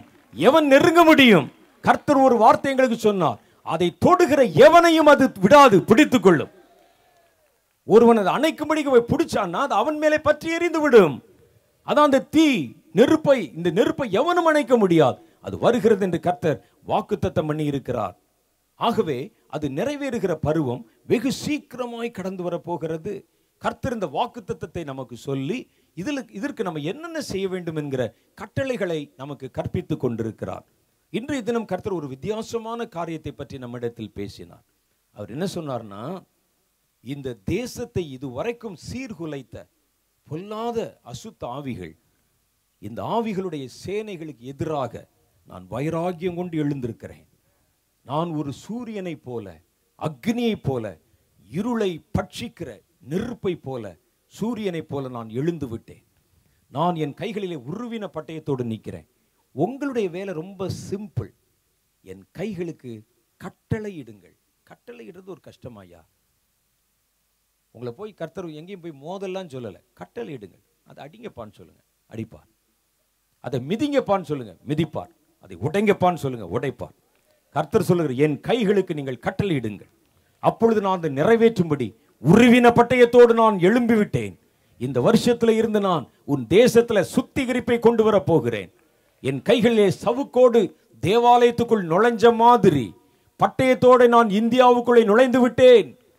அநேக இடங்களிலே நான் செய்ய போகிற சுத்திகரிப்பு தீவிரமாய் கடந்து வருகிறது என்று கர்த்தர் சொல்லுகிறார். அப்போ ஆண்டவர் போன வருஷத்தில் நமக்கு ஒரு கட்டளை கொடுத்தார்.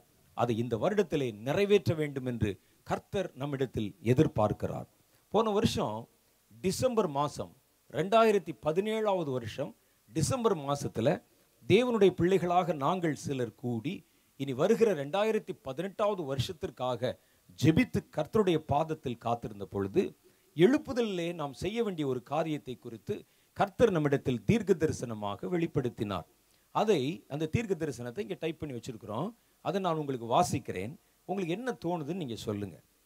கர்த்தருடைய வார்த்தைகளுக்காக தேவனுடைய ஜனங்களுடனே நான் காத்திருந்த பொழுது, நான் எழுதினது, நான் காத்திருந்த பொழுது கர்த்தருடைய வார்த்தை எனக்கு உண்டாகி, இதோ எழுப்புதல் வரப்போகும் காலத்துக்கு முன்பாக தேசத்தின் மேல் பெலன் கொள்ளும்படியாக அனுமதி பெற்றிருந்த பொல்லாத ஆவிகளுக்கு உன் தேசத்தின் மேல் கொடுக்கப்பட்டிருந்த காலம் இந்த ஆண்டில் நிறைவுக்கு வருகிறது என்று கர்த்தர் உரைக்கிறார்.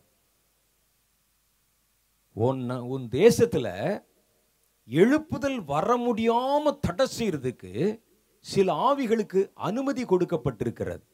அந்த ஆவிகள் வந்து எங்கிட்ட வந்து கே வந்து அனுமதி கேட்டு அனுமதி பெற்றிருக்கிறது. அந்த அவைகளுக்கு நான் கொடுத்த அனுமதி காலம் முடிய போகிறது. இது என்னையா அது புதுசாக இருக்குதே? நம்ம தான் ஒரு வீடு வாங்குறோன்னு சொன்னால் கான்ட்ராக்ட் போடுவோம், கையெழுத்து போடுவோம். அது வந்து எப்போ ஆரம்பித்து எப்போ முடியுதுன்னு சொல்லி நம்ம பேசிக்கொள்வோம். முடிஞ்ச உடனே போவோம், விரட்டுவோம். ஏன்னா பிசாசுக்கு ஒரு கான்ட்ராக்ட் போட்டு கையெழுத்து போட்டு ஒரு காலம் கொடுத்து இதெல்லாம் நடக்குமா என்று நீங்கள் உங்கள் மனதில் சிந்திக்கலாம்.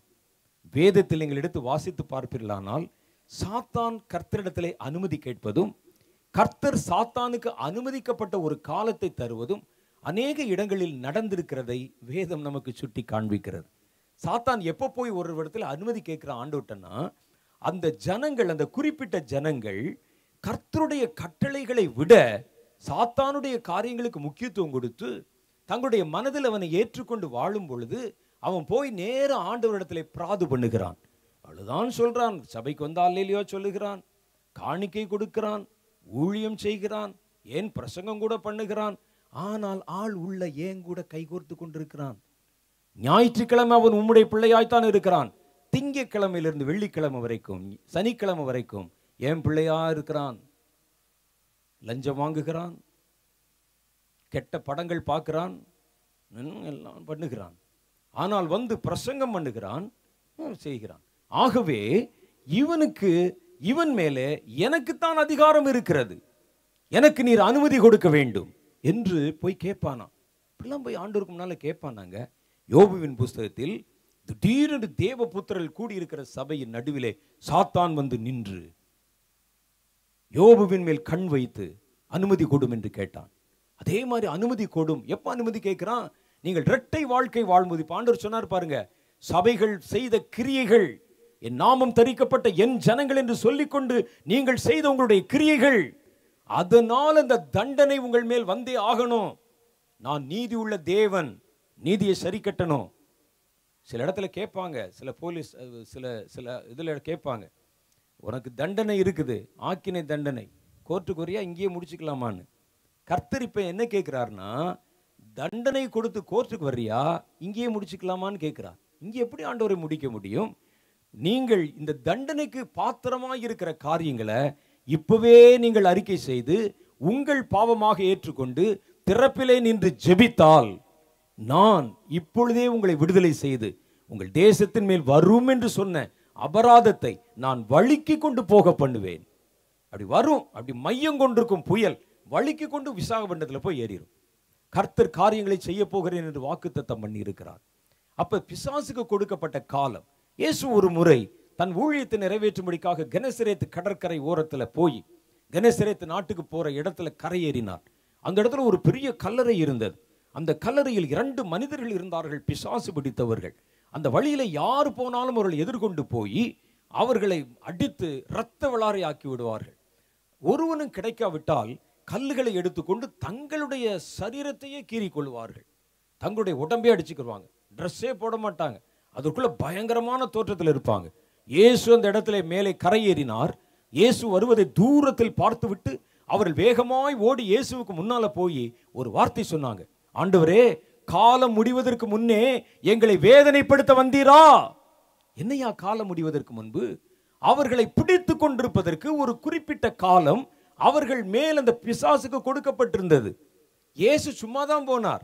அதை பார்த்தோன்னே கேட்டான், நமக்கு தான் இன்னும் கொஞ்சம் நாள் இருக்குதே, நமக்கு இன்னும் ரெண்டு வருஷம் இருக்குதே, அதற்குள்ளே துரத்துவதற்கு வந்து விட்டார் என்று பயந்து விட்டான்.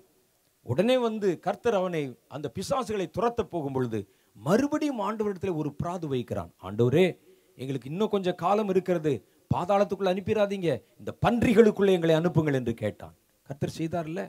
அப்போ அது மாதிரி ஒரு மனிதன், ஒரு தேசம் பிசாசுக்கு இடம் கொடுத்து அதை நேசித்து அதனுடைய கிரிகளிலே ஈடுபட்டு இரட்டை வாழ்க்கை வாழும் பொழுது அவைகள் போய் தேவனிடத்தில் பிராது பண்ணி ஆண்டவரிடத்தில் இவர்கள் மேல் எனக்கு அதிகாரம் வேண்டும் என்று கேட்கும். அப்போ ஆண்டவர் சொல்லுவார், எழுப்புதல் ஒன்று வரப்போகுது, அதுக்கு முன்னால் ஒரு குறிப்பிட்ட காலம் வரைக்கும் நீ அவர்கள் மேல் பலன் கொள்ளலாம் என்று சொல்லி தேவன் தம்முடைய நீதியின்படி அவைகளுக்கு அனுமதி கொடுத்து அனுப்பியிருப்பார். இந்த ஆவிகளில் எழுப்புதல் வரக்கூடாதுங்கிறதுக்காக கிரியை செய்கிற ஒரு கூட்டம் பொல்லாத ஆவிகள் இருக்கிறது. இந்த ஆவிகள் எழுப்புதல் எங்கெங்கெல்லாம் வருமோ அதற்கு விரோதமாய் கிரியை செய்யும். எழுப்புதல் பயன்படுத்தப்படுகிற பாத்திரங்களுக்கு எதிராய் கிரியை செய்யும். எழுப்புதலை பிரசங்கம் பண்ணுகிற ஊழியர்களுக்கு எதிராய் கிரியை செய்யும். எழுப்புதல் வருவதற்கு முன்பாக கிறிஸ்தவர்களுடைய மனநிலையை மாற்றிவிடும். ஆராதனையை மாற்றிரும், சபையை மாற்றிரும், தொழுகையை மாற்றிரும். எல்லாவற்றிலும் ஒரு கரப்ஷன், எல்லாவற்றிலும் ஒரு குழப்பம் அவைகளை கொண்டு வந்து இந்த எழுப்புதல் வருவதற்கு தடைகளை உண்டு பண்ண ஆரம்பித்து விடும். அப்போ ஆண்டவர் சொல்லுகிறார், இந்த எழுப்புதலுக்கு எதிராக தடை செய்வதற்கு என்னிடத்தில் அனுமதி கேட்டிருந்த பொல்லாத ஆவிகளுக்கு நான் கொடுத்த அனுமதியின் காலம் ரெண்டாயிரத்தி பதினெட்டாவது வருஷத்தில் நிறைவுக்கு வருகிறது என்று கர்த்தர் சொல்லுகிறார். சொல்றார் பாருங்க, அன்றியும் கர்த்தர் எங்களுடனே பேசி இதோ தன் வாசலை திறந்து பொல்லாத ஆவிக்கு இடம் கொடுத்து நீ என் தேவன் என்றும் நீங்கள் எங்களை ஆண்டு கொள்ளுங்கள் என்றும் அவைகளை ஏற்றுக்கொண்டிருந்த உன் தேசத்தின் மேல் பலன் கொள்ளும்படி அதிகாரம் பெற்றிருந்த பொல்லாத ஆவிகளின் காலம் நிறைவுக்கு வருகிறது என்று கர்த்தர் சொல்லுகிறார். தேசத்தில் குழப்பங்களை உண்டு பண்ணி ஜனங்களுடைய இருதயங்களை சோர்ந்து போக பண்ணி தேசத்தை அசுத்தத்தினாலும் பொல்லாங்கினாலும் இந்த தீட்டினாலும் நிரப்பி கொண்டு வந்த பொல்லாத ஆவிகளின் காலம் நிறைவுக்கு வரப்போகிறது. இது இந்த ஆண்டிலே துவங்கும் என்று ரெண்டாயிரத்தி பதினெட்டை பற்றி கர்த்தர் சொல்லியிருக்கிறார். தேசத்தை தங்கள் பொல்லாத கிரிகளினால் தீட்டுப்படுத்தின விபச்சாரத்தின் ஆவிகள், கொலைவெறியின் ஆவிகள், அதிகாரங்களை கொண்டு தேசத்தை சீர்குலைத்த ஆவிகள், அதிகாரத்தை கொடுத்து சேர்ல போய் உட்கார்ந்த உடனே தேசத்தினுடைய வாழ்வாதாரத்தை சீர்குலைத்தது ஆவிகள். அந்த ஆவிகள், ஜனங்களுடைய இருதயத்தை குருட்டாட்டம் பிடிக்க பண்ணின ஆவிகள், கள்ளத்தனத்தை விதைத்த ஆவிகள், என் சபைகளை அசுத்தப்படுத்தின தீட்டுப்படுத்தின ஆவிகள், கற்பிழக்க பண்ணின ஆவிகள், மனங்களை பிடித்து கொண்டு என் ஜனங்களை இந்த பொல்லாதவைகளை விரும்ப பண்ணின பொல்லாத ஆவிகள், இடங்களையும் பதவிகளையும் அதிகாரங்களையும் பிடித்து கொண்டிருந்த ஆவிகள் ஆகிய இவை தங்கள் தங்கள் காலத்தில் தங்களுக்கான அனுமதி காலத்தை இழக்கின்றன என்று கர்த்தர் சொல்லுகிறார். நல்லா கவனிங்க, இனிமே தான் மிக முக்கியமான விஷயம் வருது. அவைகளுக்கான அனுமதி காலம் முடிந்த உடனே நீங்கள் எழும்பி உங்கள் யுத்தத்தை துவங்கி, எப்போ எழும்பி துவங்கணுமா, அவைகளுக்கு கொடுத்த அனுமதி காலம் முடிஞ்ச உடனே நீங்கள் எழும்பி உங்கள் யுத்தத்தை துவங்கி உங்கள் பட்டயத்தை உருவி அவைகளுக்கு விரோதமாக யுத்தத்தை செய்தால் அவைகள் சுலபமாய் துரத்தப்படுகிறதை பார்ப்பீர்கள், கீழே விழுகிறதை பார்ப்பீர்கள். ஆனால் இவைகளை குறித்து நீங்கள் கவலையீனமாக இருந்து அவைகளை விட்டுவிட்டால் அவைகள் பலம் கொண்டு தங்கள் தங்கள் ஸ்தானத்தில் நிரந்தரமாய் வேரூன்றிவிடும்.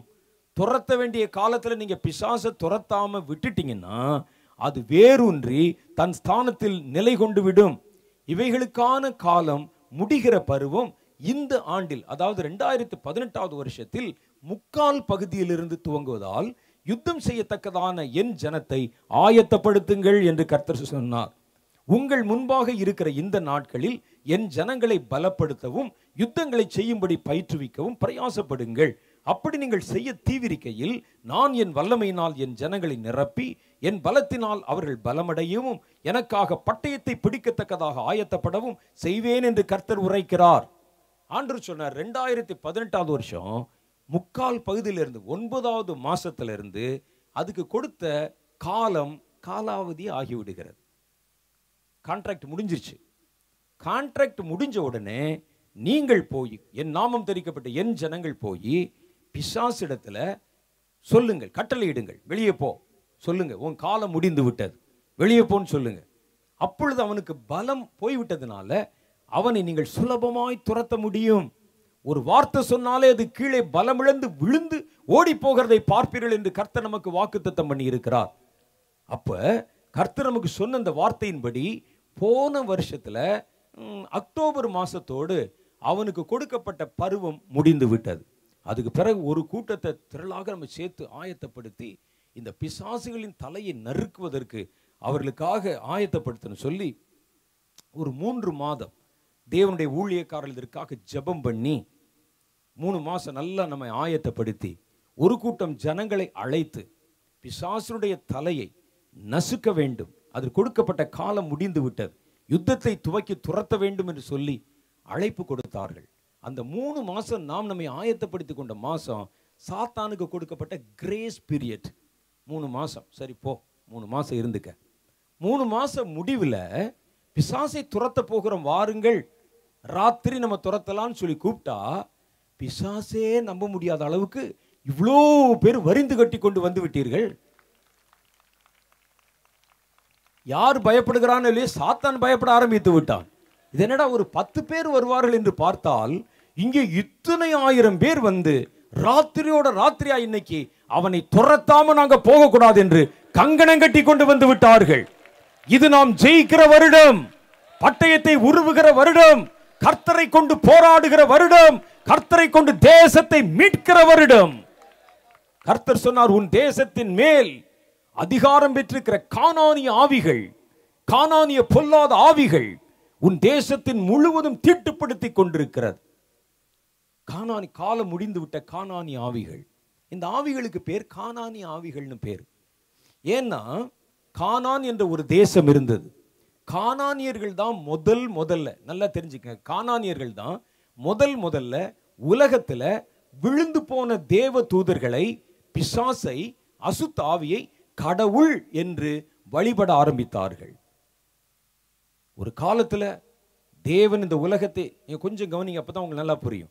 தேவன் இந்த உலகத்தை படைத்து, பூமியை படைத்து அதை மனுபுத்திரரின் கையிலே கொடுத்தார். அவர்களுக்கு ஒரு கையில் பழத்தை கொடுத்துட்டு உலகத்தை வாங்கி கொண்டான். பாருங்கள், அப்போவே இப்போ கூட நம்ம ஊரில் என்ன செய்வாங்கன்னா ஈயம் பித்தாளைக்கு பேரிச்சம்பளம்னு சொல்லுவாங்க. ஒரு பேரிச்சம்பளத்தை கொடுத்து ஒரு ஈயம் பாத்த ஒரு ஈய பாத்திரத்தை வாங்கிடுவான். இது எங்கேருந்து வந்தது தெரியுமா? ஒரு பழத்தை கொடுத்து உலகத்தை வாங்கினா பாருங்க, அங்கே ஆரம்பிச்சது. ஒரு பழத்தை கொடுத்து உலகத்தை வாங்கினது வாங்கிவிட்டான். உலகம் முழுவதும் அவனுக்கு அடிமைப்பட்டு விட்டது. உலகம் சாபத்தீடாய் மாறிவிட்டது. அந்த சந்ததி பிறந்த பொழுது அவர்கள் சாத்தானுடைய சந்ததியாகி அவர்கள் விருத்தியாகி அவனுக்கு அடிமைப்பட்டு கிடந்து சாபம் இந்த தேசத்தெல்லாம் மூடிக்கொண்டிருந்தது. அவனவன் தன் மனம் போனபடி வாழ்ந்து கொண்டிருந்தான். அப்படிப்பட்ட ஒரு சூழ்நிலையில ஆண்டவர் என்ன செய்தார்? உலகத்தில் மனிதனை படைத்ததற்கு மனம் விசனப்பட்டார். பூமியின் மேல் மனிதர்களை உருவாக்கினதற்கு அவர் மனம் விசனப்பட்டார். அவர்களை அடியோடு அழித்துவிட வேண்டும் என்று அவர் நினைத்தார். கோபம் கொண்டார். நியாய தீர்ப்பை செலுத்துவதற்கு ஒரு பெரிய வெள்ளத்தை வரவிட்டார். அப்பொழுது பார்த்தா ஒரு எட்டு பேர் கொண்ட ஒரு சின்ன குடும்பம், நோவாவின் குடும்பம், தேவனை தேடி எல்லாரும் தன்னை தீட்டுப்படுத்தி கொண்டது போது ஒரு சின்ன குடும்பம் மாத்திரம் தன்னை பத்திரமா பாதுகாத்து கொண்டிருந்தது. கர்த்தருடைய கண்களிலே நோவாவுக்கும் அவன் குடும்பத்துக்கும் கிருபை கிடைத்தது. கர்த்தர் நோவாவுக்கு ஆலோசனை கொடுத்து அந்த எட்டு பேர் கொண்ட குடும்பத்தை மாத்திரம் தப்புவிக்க பண்ணினான். அவங்க எல்லாம் நீதிமானும் நீதிமானுடைய பிள்ளைகளும். உலகத்தில் அது வரைக்கும் பாவம் செய்து பிசாசுக்கு இடம் கொடுத்து எல்லாரையும் ஒட்டு மொத்தமா ஆன்டி வைரஸ் போட்டு முழுசா கம்ப்ளீட்டா கிளியர் பண்ணிட்டார். கடைசியில் இப்போ ஆசீர்வதிக்கப்பட்ட ஒரே ஒரு சந்ததி இருந்தது. நான் ஏற்கனவே சொன்ன மாதிரி சாத்தான் தனக்கு இடம் கொடுத்தா தான் கிரியை செய்ய முடியும். சாத்தான் பார்க்கிறான், நோவா நீதிமான், அவனுடைய பிள்ளைகள் நீதிமானின் சந்ததி. இதுவரைக்கும் இந்த உலகத்தின் மேல் நான் ஆட்சி செய்து கொண்டிருந்தேன், லேவாதேவி பண்ணி கொண்டிருந்தேன், வியாபாரம் பண்ணிட்டு இருந்தேன், எல்லாத்தையும் கர்த்தர் ஒரே நாளில் கவிழ்த்து போட்டு விட்டார். இனி நான் எப்படி உள்ளே கால் வைப்பது? எனக்கு இடம் கொடுப்பதற்கு யார் இருக்கிறார்கள்? காம், சேம், யாப்பேத் என்ற மூன்று பிள்ளைகள், அவனுடைய மனைவி, அவனுடைய வம்சம், நோவா, யாரை பிடிக்க முடியும்? எல்லாரும் கடவுளுடைய கையில் இருக்கிறாங்க. இந்த உலகத்தில் நான் மறுபடியும் உள்ளே நுழைவதற்கு கிரியை செய்வதற்கு ஏதாவது இடம் கிடைக்குமா என்று பார்த்தான். பொறுமையாய் காத்திருந்தான். ஒரு சின்ன இடம் கிடைத்தது. நோவா ஒரு முறை திராட்சரசத்தை அறிந்துவிட்டு வஸ்திரம் விலகி படுத்து கிடந்தார். அந்த வழியில் வந்து அவருடைய மகன் காம் என்பவன் தன் தகப்பனுடைய நிர்வாணத்தை பார்த்து தன் சகோதரர்களுக்கு போய் சொன்னான், தெரியுமா உள்ள ஆள் அப்படின்னு சொன்னான். உடனே அதை கேட்டு அவனுடைய சகோதரர்கள் ஒரு வஸ்திரத்தை எடுத்துக்கொண்டு பின்னோக்கியே தன் தகப்பனுடைய நிர்வாணத்தை பார்க்காம வந்து அவரை மூடி போட்டார்கள். நோவா எழுந்து அவர் நடந்ததை கேள்விப்பட்டார். காமின் மேல் அவருடைய கோபம் வந்தது. கானான் சபிக்கப்பட்டவன் என்றான். கானான் சபிக்கப்பட்டவன். சாத்தானுக்கு சந்தோஷம், அப்பா நம்ம கால் வைக்கிறதுக்கு ஒரு இடம் கிடைச்சது. இது வரைக்கும் தேவன் இந்த உலகத்தை சுத்தமாய் சுத்திகரித்து வைத்திருந்தார். ஒரு சபிக்கப்பட்ட சந்ததி வந்துவிட்டது. ஒரு சாபம் ஒருவன் மேல் வந்துவிட்டது. இனி அதற்குள்ளே நம்ம சுலபமாய் கால் வைத்து விடலாம். ஆனால் நோவா சொன்ன போது தப்பு செய்தவன் காமு, காமுடைய மகன் பேர் தான் கானான். கானான் சபிக்கப்பட்டவன் என்றான். கானான் ஒரு வம்சமாய் வருகிற வரைக்கும் சாத்தான் பொறுமையாய் காத்திருந்து அந்த கானான் இனத்திற்கு தன்னை வெளிப்படுத்தி காண்பிக்க ஆரம்பித்தான். நான் தான் கடவுள், நான் வானத்தில் ஒரு நாள் இருந்தவன், அங்கிருந்து கீழே விழுந்தவன், என்னோடு கூட வந்தவர்கள் என்று சொல்லி அவன் விதவிதமான ரூபங்களை அவர்களுக்கு காண்பித்து உலகத்தில் முதல் முதல் ஆவி வணக்கத்தை கொண்டு வந்தவர்கள் கானானியர்கள். கானானியர்கள் மூலமாக தான் அந்த ஆவி வணக்கமே உலகத்துக்கு வந்து, அதுக்கு முன்னால் இல்லை அது. ஆகவே தான் கானானி ஆவிகள் என்று. இதை பற்றி நான் சில சரித்திரங்களை நான் நேராக போய் பார்த்த சில விஷயங்களை சொன்னால் ரொம்ப நேரம் ஆயிரும். ஆறு மணி வரைக்கும் நானே தான் பேசணும். அப்புறம் அங்கே நான் போன பொழுது அது அது அந்த மாதிரி அந்த ஆவிகளை முதல் முதல்ல உலகத்திற்கு கொண்டு வருவதற்கு வாசல் திறந்தவர்கள் கானானியர்கள். கர்த்தர் பார்த்தார், இந்த கானான் இனத்துக்குள்ளே வந்து அவன் விதவிதமாய் தன்னை காண்பித்து, பெண்ணை போல காண்பித்து, ஆணை போல காண்பித்து, எருமையை போல காண்பித்து, யானையை போல காண்பித்து, குதிரையை போல காண்பித்து, விதவிதமான ரூபங்களில் நாங்கள் தான் கடவுளர்கள் என்று தங்களை அங்கே வெளிப்படுத்தி காண்பித்தார்கள். அவெல்லாம் நம்பி அதில் நிறைய மந்திரங்கள், எப்படி பேசணும், ஆவிகளை எப்படி கூப்பிடணும், அவர்களோடு எப்படி பழகணும், அதற்கு என்ன நரபலி கொடுக்கணும், எப்படி ரத்தம் சிந்தணும் என்ற பல சூத்திரங்களை, ஸ்தம்பன வித்தைகளை அவர்களுக்கு கற்றுக் கொடுத்தான். ஆகவே அந்த தேசம் பாழ்பட்டு போனது. கர்த்தர் பார்த்தார், உலகம் முழுசையும் நம்ம பரிசுத்தப்படுத்தி வச்சிருந்தா இந்த ஒரு சின்ன இடத்துல இந்த கானான் தேசத்துக்குள்ள இந்த பொல்லாத ஆவியை கொண்டு வந்து வைத்து அதை நமஸ்கரிக்கவும் சேவிக்கவும் ஆரம்பித்து விட்டார்களே என்று கர்த்தர் பார்த்தார். அதற்கு பிறகு அவர்களிடத்திலிருந்து பரவின மதம் பல தேசங்களில் மெசபடோமியா பகுதி முழுவதிலும் தீவிரமாய் பரவ ஆரம்பித்தது. விக்கிரகங்களின் வணக்கம், ஆராதனைகள் போன்றவைகள் தோன்ற ஆரம்பித்தது. நரபலி கொடுத்தாங்க, தீக்கடக்க பண்ணினாங்க, நெருப்பை வளர்த்தார்கள், எல்லாம் வளர்ந்து கொண்டிருந்தது. அதற்கு மூல காரணமாக இருந்த மூல வித்தாக இருந்த கானான் தேசத்தின் மேல் கர்த்தருடைய கோபம் வந்தது. ஆகவே தேவன் ஆபிரகாமையும் அவனுடைய சந்ததியும் கர்த்தர் தேர்ந்து கொண்டு அவர்களை எகிப்திலே அடிமைத்தனப்பட வைத்து அவருடைய நானூறு வருஷம் அவருடைய இருதயத்திலே சுதந்திர தாகத்தை உண்டு பண்ணி, ஐயோ எல்லாருக்கும் நாடு இருக்கே, நமக்கு ஒரு நாடு இருந்தால் நல்லா இருக்குமே என்று அவர்கள் நினைத்த பொழுது, நல்ல அந்த தாகம் வந்த பொழுது கர்த்தர் சொன்னார், உனக்கு ஒரு தேசத்தை நான் தரப்போகிறேன், பாலும் தேனும் ஓடுகிற தேசம், கானான் தேசம் என்றார். ஏன் சொன்னார் தெரியுமா? கானான் தேசத்தை கானான் தேசத்துக்குள்ளே நீங்கள் நுழையும் போது, அப்பதான் இது நமக்கு கர்த்தர் கொடுத்த தேசம் என்று அவர்கள் வைராக்கியத்தோடு உள்ள போவாங்க. கானான் தேசத்துக்குள்ளே நுழையும் பொழுது கானானியர்களுக்கு உன் கண் இறங்க வேண்டாம், அவர்களை முழுவதும் அழித்து விடு. எந்த கானான் பூமி பிசாசுக்கு தன் இடத்தை கொடுத்ததோ அந்த பூமியை சுதந்திரித்துக் கொள் என்று சொல்லி கர்த்தர் அவர்களை அனுப்பினார். இவங்க தேசத்தை சுதந்திரிப்பதாக நினைச்சு போனாங்க. ஆனால் கர்த்தருடைய மனதிலே அந்த தேசம் பாழ்பட்டு சாத்தானுக்கு கொடுக்கப்பட்ட பலிபீடங்கள் தகர்க்கப்பட்டு பிசாசுடைய ஆராதனைகளுக்கு வைக்கப்பட்ட இடங்கள் அங்கிருந்து துரத்தப்பட வேண்டும் என்பதுதான் ஆண்டவருடைய தீர்மானம். நல்லா இப்ப நீங்க ஒன்னு தெரிஞ்சுக்கங்க. அதே மாதிரி அவங்க போனாங்க, துரத்தினார்கள், அங்கிருந்த கானானியர்கள் சிதறினார்கள், ஓடினார்கள். அங்கிருந்து துரத்தப்பட்ட ஆவிகள் எங்கும் அலைந்து திரிந்து இந்திய தேசம் வளமுள்ள தேசம் என்று கண்டு இந்த தேசத்திற்குள் நுழைந்து தங்களை இந்திய ஜனங்களுக்கு வெளிப்படுத்தி காண்பித்து கானானிய ஆவிகள் இந்தியாவுக்குள்ளே நுழைந்து விட்டது. இப்ப கர்த்தர் பார்த்தார், கானானுக்குள்ளே இருந்த ஆவியை அங்கே துரத்துவதற்கு இஸ்ரவேலர்களை பயன்படுத்தின. இந்த ஆவி நேரா புறப்பட்டு இந்தியாவுக்குள்ள போயிடுச்சே, இந்தியாவுக்குள்ள இருக்கிற இந்த ஆவியை கடைசி காலத்தில் நம்ம துரத்தணும். துரத்த வேண்டும் என்றால் என்ன செய்யணும்? அந்த இந்திய தேசத்தில் இருக்கிறவருடைய இருதயத்தில் எழுப்புதல் என்ற தாகத்தை கொடுத்து அவர்களை இந்தியாவுக்குள்ள எழுப்புதலை கொண்டு வர வைத்து விட்டால் இந்த தேசத்திலும் இருந்தும் பிசாசை முழுசா துரத்திடலாம். ஆண்டோடைய திட்டம். ஏன் இந்தியாவில் எழுப்புதல்? இதுதான் காரணம். அமெரிக்கால ஏன் எழுப்புதல் இல்லை? ஆண்டவர் ஏன் உலகம் தழுவின எழுப்புதலை இங்கிலாந்துக்கு சொல்லவில்லை? ஆண்டவருக்கு தெரியும், கானானை சுதந்திரிக்க சொன்ன தேவன் இன்றைக்கு இந்தியாவை சுதந்திரிக்கும்படி உனக்கும் எனக்கும் கட்டளை கொடுத்திருக்கிறார். இனி அந்த பொல்லாத ஆவி இங்கே இருக்க கூடாது. கானானி ஆவிகளுக்கு இங்கே இடமில்லை. கானானி ஆவிகள் துரத்தப்பட வேண்டும், தேசம் சுதந்திரிக்கப்படணும். அப்ப இப்ப நம்ம துரத்தினா இந்த ஆவிகள் வேறொரு தேசத்தில் போய்விடாதா? போகும். அது போய் அந்த தேசத்தில் போய் மறுபடியும் அந்த தேசத்தில் இருக்கிற ஜனங்களை வஞ்சித்து அவருடைய இருதயத்தில் இடம் கொண்டு அங்கே வந்து இந்த இந்தியாவில் இருக்கிற மாதிரி ஸ்ட்ராங்காக ஒரு ஒரு ஃபவுண்டேஷனை போடுறதுக்குள்ள கர்த்தருடைய வருகை வந்துவிடும். இனி காலமில்லை, நோ மோர் டைம், அங்கே நேரம் இல்லை, அதற்குள்ளே கர்த்தருடைய வருகை வந்துவிடும். ஆகவே கர்த்தர் சொன்னார், இந்த கடைசி சமயத்தில் பிசாசை துரத்தணும், அதை அகதியை போல அலைய விடணும், அதற்கு தேசம் என்று ஒன்று இருக்கக்கூடாது, அதனுடைய பலம் பகிஷ்கரிக்கப்பட வேண்டும். கானானை துரத்த கர்த்தர் ஒரு இனத்தை தேர்ந்தெடுத்ததை போல இந்தியாவிலே இருக்கிற பொல்லாத ஆவிகளை துரத்த கர்த்தர் உன்னையும் என்னையும் எழுப்பி எழுப்புதலை நம்முடைய தேசத்திலே வாக்குத்தத்தம் பண்ணி இருக்கிறார். அல்லேலூயா. அதுக்குத்தான் இந்தியாவிலே எழுப்புதல். கர்த்தருக்கு ஒரே கல்ல ரெண்டு மாங்க அடிக்க பிடிக்கும். கர்த்தர் எழுப்புதலை கொண்டு வருவார். இந்தியாவில் இதுவரைக்கும் கூடாரங்கட்டி வாழ்ந்த, இதுவரைக்கும் வசிப்பிடங்களையும் பதுங்கிடங்களையும் வைத்து வாழ்ந்த பொல்லாத ஆவிகளை முழுவதும் கர்த்தர் துரத்த போகிறார். அதனால்தான் எழுப்புதலை கொண்டு வருகிறார். அப்ப கர்த்தர் உங்களை பார்த்து சொல்லுகிறார், அந்த எழுப்புதல் இந்த தேசத்துக்குள்ளே வருவதற்கு முன்பு உன் தேசத்தை பிடித்திருக்கிற பொல்லாத ஆவிகளுக்கு விரோதமா உன் பட்டயத்தை எடுத்துக்கொண்டு புறப்படு. அது கொடுத்தப்பட்ட காலம் முடிஞ்சிருச்சு.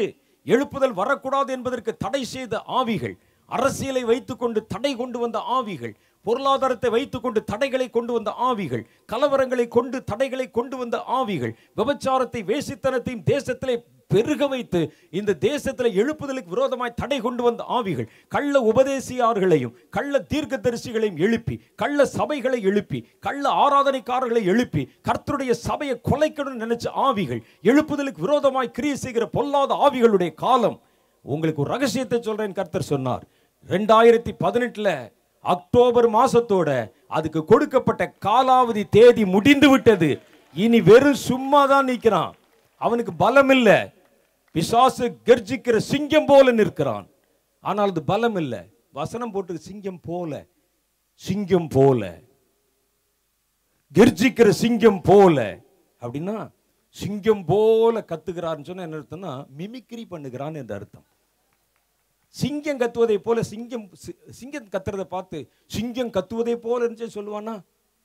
சிங்கம் என்றால் ஒன்றே ஒன்றுதான், அது யூதாவின் ராஜசிங்கம். இது சிங்கம் இல்லை, சிங்கம் போல. சிங்கம் போல கத்தினால் மிமிக்ரி பண்ணுகிறான் பிசாசு. மிமிக்ரி பண்ணா ரசிக்கலாம், பயப்பட மாட்டோம். ஒருவேளை நம்ம பார்த்து நல்லா இருக்கேன்னு சொல்லலாம், ஆனால் பயப்பட மாட்டோம். ஆனால் உண்மையான சிங்கம் கத்தினால் நாம் நடுங்கியே தீர வேண்டும். இது உண்மையான சிங்கம் இல்லை, டூப்ளிகேட். அது கொடுக்கப்பட்ட காலம் காலாவதி ஆகிவிட்டது. ஆகவே கர்த்தராகிய தேவன் சொல்லுகிறார், உன் பட்டயத்தை எடுத்துக்கொண்டு புறப்படு. முதல்ல இந்திய தேசத்திற்குள்ளே எல்லாம் வேரூன்றி இருக்கிற பொல்லாத ஆவிகளை கருவருக்கு முன்பாக கன்னியாகுமரியில் இதை துவக்கம் பண்ண வேண்டும். கர்த்தர் சொன்னாரே, முந்தி உன் தேசத்துக்குள்ளே சுவிசேஷத்தை கொண்டு வந்தேன். இந்த தேசத்துக்குள், இந்த பகுதிக்குள்ளதான் முதல் முதல்ல இந்தியாவிலே சுவிசேஷத்தை கொண்டு வந்தேன். முந்தி உன் பகுதியிலே நான் கொண்டு வந்தேனே, அதே போல சுத்திகரிப்பையும் நான் இங்கிருந்து துவக்கம் செய்ய போகிறேன் என்று கர்த்தர் சொல்லி இருக்கிறார். அநேக பொல்லாத பிசாசுடைய கிரியை ஸ்ட்ராங்கா கொண்டு வந்து விட வேண்டும் என்று முயற்சி செய்த எல்லா மனுஷ சக்திகளுக்கும் கர்த்தர் சாவு மணி அடிக்க போகிறார். உங்களை கொண்டு அதை செய்ய போகிறார். அதனால்தான் கர்த்தர் இன்றைக்கு திரளாய் உங்களை அழைத்து கொண்டு வந்து, எனக்கு என்ன ஆச்சரியம்னா, செபிக்க கூட ஆரம்பிக்கல, கண்ணை மூடணுன்னே கர்த்தர் பேசினார். நான் என் மனசில் நினைச்சேன், எப்படா இவர்கள் ஜெபிப்பார்கள், எப்படா பேசலாம் என்று அவர் ஆவலாய் காத்திருப்பார் போல இருக்கு. பிரசங்கம்லாம் நீ அப்புறம் பண்ணிக்கடா, முதல்ல நான் பேசிக்கிறேன்னு கர்த்தர் பேசி முடித்து விட்டார். அல்லேலூயா. ஆகவே இந்த தேவன் உங்களை கொண்டு ஒரு பெரிய காரியத்தை செய்ய விரும்புகிறார். கன்னியாகுமரியில் இந்த சுத்திகரிப்பு துவங்கும். இங்கிருந்து புறப்படும் அநேக பிசாசுடைய வேர், ஆணி வேர் கன்னியாகுமரி மாவட்டத்தில் தான் இருக்கு. அதனுடைய சுற்றுப்புறங்களிலே இருக்கிறது. பல இடங்களில் அது கிரியை செய்தாலும் அதனுடைய வேர் இங்கு இருக்கிறது. வேர்ல வெந்நியை ஊத்திட்டீங்கன்னா மரம் பட்டு போய்விடும். கர்த்தரை செய்ய போகிறார், உன்னை கொண்டு அதை நிறைவேற்ற போகிறார். அதற்காகத்தான் இந்த இரவிலே கர்த்தர் ஒரு யுத்த புருஷராய் நீங்கள் தேவனுக்கென்று கிரியை செய்யத்தக்கதாக, சாத்தானுடைய தலையை நசுக்கத்தக்கதாக கர்த்தர் இன்றைக்கு உன்னை தேர்வு செய்து அழைத்து வந்திருக்கிறார். ஆகவே நாம் வைராகியத்தோடு ஜெபிக்க போகிறோம். இங்கிருந்தான் கர்த்தர் எழுப்புதலை ஆரம்பிக்க போகிறார். இங்கிருந்தான் கர்த்தர் சுத்திகரிப்பை துவங்க போகிறார். அண்ணன் அடிக்கடி சொல்லுவாங்க ஒரு காரியத்தை, இந்திய தேசம் பாருங்க பிரதர், இப்படி இருக்குது, மேலே அப்படி நிற்குது, மேலே தீயை பற்ற வச்சா அங்கேருந்து ஆரம்பித்து சைனாவுக்கு போயிடும், அப்புறம் இந்த ஓரத்தில் பிடிக்க வச்சோன்னா பர்மாவுக்கு போயிடும். அப்போ என்ன செய்யலாம்? கன்னியாகுமரியில் பற்ற வச்சா தான் அது டெல்லி வரைக்கும் போகும் என்றார், இமயமலை வரைக்கும் போகும் என்றார். ஆகவேதான் கன்னியாகுமரியில் வந்திருக்கிறோம், பத்து வைக்க போகிறோம். அல்லேலூயா. நாம் எல்லாம் எழுந்து நிற்க போகிறோம். தேவன் நோக்கி நாம் ஜெபிக்க போகிறோம். கர்த்தர் நமக்கு ஒரு பெரிய உத்தரவாதத்தை கட்டளையிட்டு இருக்கிறார். அதனால தான் ஆண்டவர் சொல்லுகிறார், நான் எழும்பி விட்டேன், நான் எழும்பி விட்டேன், என் கைகளுக்கு நீ கட்டளை கொடுங்கள். இதுவரைக்கும் உங்கள் தேசத்தை தீட்டுப்படுத்தின பொல்லாத ஆவிகள், பொல்லாத விக்கிரகங்கள், பொல்லாத அசுத்தங்கள், பொல்லாத விபச்சார வல்லமை என் நாமத்தினாலே முறியடிக்கும்படிக்கு நான் உருவின பட்டயத்தோடு உன் தேசத்தில் உங்கள் நடுவிலே நிற்கிறேன். நான் பொய் சொல்ல உங்கள் நடுவில் வரல. அதுக்காக காலைல ஆறு மணிலேருந்து ஏர்போர்ட்டில் காத்திருந்து வந்தேன். கர்த்தர் எனக்கு எதை காண்பித்தாரோ அதை சொல்லுகிறேன். அந்நிய கண்களில் இல்லை, என் சொந்த கண்ணில் நான் பார்த்தேன். கர்த்தர் உருவின பட்டயத்தோடு எழுந்து நிற்கிறதை பார்த்தேன். அவருடைய வஸ்திரம் அக்னிமயமாக இருக்கிறது. கர்த்தர் சொல்லுகிறார், கட்டளை கொடு, கட்டளை கொடு, கட்டளை கொடு. நான் உன் பட்டணத்தை இப்பொழுது சுத்திகரிக்க விரும்புகிறேன். வரட்டும் அந்த வல்லமை எல்லாம். இப்போ தேவனுடைய வல்லமை நான் நிரப்பப்பட்டு உங்கள் தேசத்தை சீர்குலைத்த, உங்கள் தேசத்தை அசுத்தப்படுத்தின, உங்கள் பிள்ளைகளை அவமானப்படுத்தின, உங்கள் பிள்ளைகளை கற்பிழக்க பண்ணின, அநேக மாம்சத்தை கொலை செய்த வேசித்தனத்தின் ஆவிகள், விக்கிரகத்தின் ஆவிகள், விபச்சாரத்தின் ஆவிகள், பொல்லாங்கின் ஆவிகள், கானானின் ஆவிகள், எழுப்புதலுக்கு விரோதமாய் கிரியை செய்த ஆவிகள் மேல் கர்த்தாவே உம்முடைய பட்டயத்தை உயர்த்துவீராக. உம்முடைய வைராகியம் இப்பொழுது செய்ய போகிறது. எல்லாம் வாயை திறக்க போறீங்க. ஜெபம் பண்ணுங்க, ஜெபம் பண்ணுங்க, ஜெபம் பண்ணுங்க, ஜெபம் பண்ணுங்க. பேசுங்க, பேசுங்க, பேசுங்க. ஒவ்வொரு வல்லமை, ஒவ்வொரு வல்லமை, ஒவ்வொரு வல்லமை, ஒவ்வொரு வல்லமை, ஒவ்வொரு வல்லமை. Thank you Lord. இறங்கட்டும் அந்த வல்லமை, இறங்கட்டும் அந்த வல்லமை. அநேக வாலிபர்களுடைய இருதயங்களை கெடுத்து, வாலிப பிள்ளைகளை கெடுத்து, வாலிப பெண்களுக்கு எதிராக கிரிகளை செய்து அநேகருடைய இரத்தத்தை சிந்த வைத்துக் கொண்டு இந்த பகுதியிலே கலவரங்கள் மூலமாக அநேக பெண் பிள்ளைகளை பிடித்து ஆட்டிக்கொண்டிருக்கிற பொல்லாத வல்லமை. ஒரு பெண் ஆவி, ஒரு பெண் ஆவி இந்த பகுதிகளிலே கிரியை செய்து கொண்டிருக்கிற பெண் ஆவி இது மண் ஓடுகளுக்குள்ளே தன்னை மறைத்துக் கொள்ளும். மண்ணான காரியங்களுக்குள்ளே தன்னை மறைத்துக் கொள்ளுகிற பொல்லாத ஆவி அது பிடிக்கப்படணும், துரத்தப்படணும். கர்த்தர் சொல்லுகிறார், தேங்க்யூ லார்ட், தேங்க்யூ லார்ட். பட்டயத்தை உயர்த்து, பட்டயத்தை உயர்த்து. யுத்தம் கர்த்தருடையது, யுத்தம் கர்த்தருடையது. கர்த்தரத்தை நிறைவேற்ற போகிறார். நீ ஒரு சின்ன கல்லத்தான் விட போற, கர்த்தர் கோலியாத்தை விழ பண்ண போகிறார். வருகிறது அந்த வல்லமை, வருகிறது அந்த வல்லமை. மண்ணுக்குள்ளே மறைந்திருக்கிற, மண் பொம்மைகளுக்குள்ளே மறைந்திருக்கிற, மண் ஓடுகளுக்குள்ளே மறைந்திருக்கிற பொல்லாத விக்கிரகத்தின் ஆவி, அசுத்தத்தின் ஆவி, பெண்ணின் ஆவி, கானானி ஆவி கர்த்தருடைய நாமத்தினால் இப்பொழுது மடங்கடிக்கப்படுவதாக. எங்கள் மாவட்டத்தை தீட்டுப்படுத்துகிற ஆவி, விக்கிரகத்தின் ஆவியே வெளியேறி போ போ. இனி உனக்கு கன்னியாகுமரியில் இடம் இல்லை, இனி உனக்கு கன்னியாகுமரியில் இடம் இல்லை. கர்த்தரதை காண்பிக்கிறார், கர்த்தர் உங்களோடு பேசுகிறார். வல்லமை வருகிறது. நீங்கள் பேச பேச உங்கள் வாயிலிருந்து அக்னி புறக்கிறது, அக்னி பறக்கிறது, அக்னி புறப்படுகிறது. கர்த்தர் உங்களை கொண்டு பெரிய காரியங்களை நிறைவேற்றுகிறார். Thank you Jesus, thank you Jesus, thank you Lord, thank you Jesus, thank you Lord, thank you Lord, thank you Lord, thank you Lord, thank you Lord, thank you Lord, thank you Lord, thank you Lord, thank you Lord. ஓனாஸ்கொலின் என்ற ஒரு பொல்லாத ஆவி, ஓனாஸ்கொலின் என்ற ஒரு பொல்லாத ஆவி, கானான்லதுக்கு பேரு ஓனாஸ்கொலின் என்பது பேரு.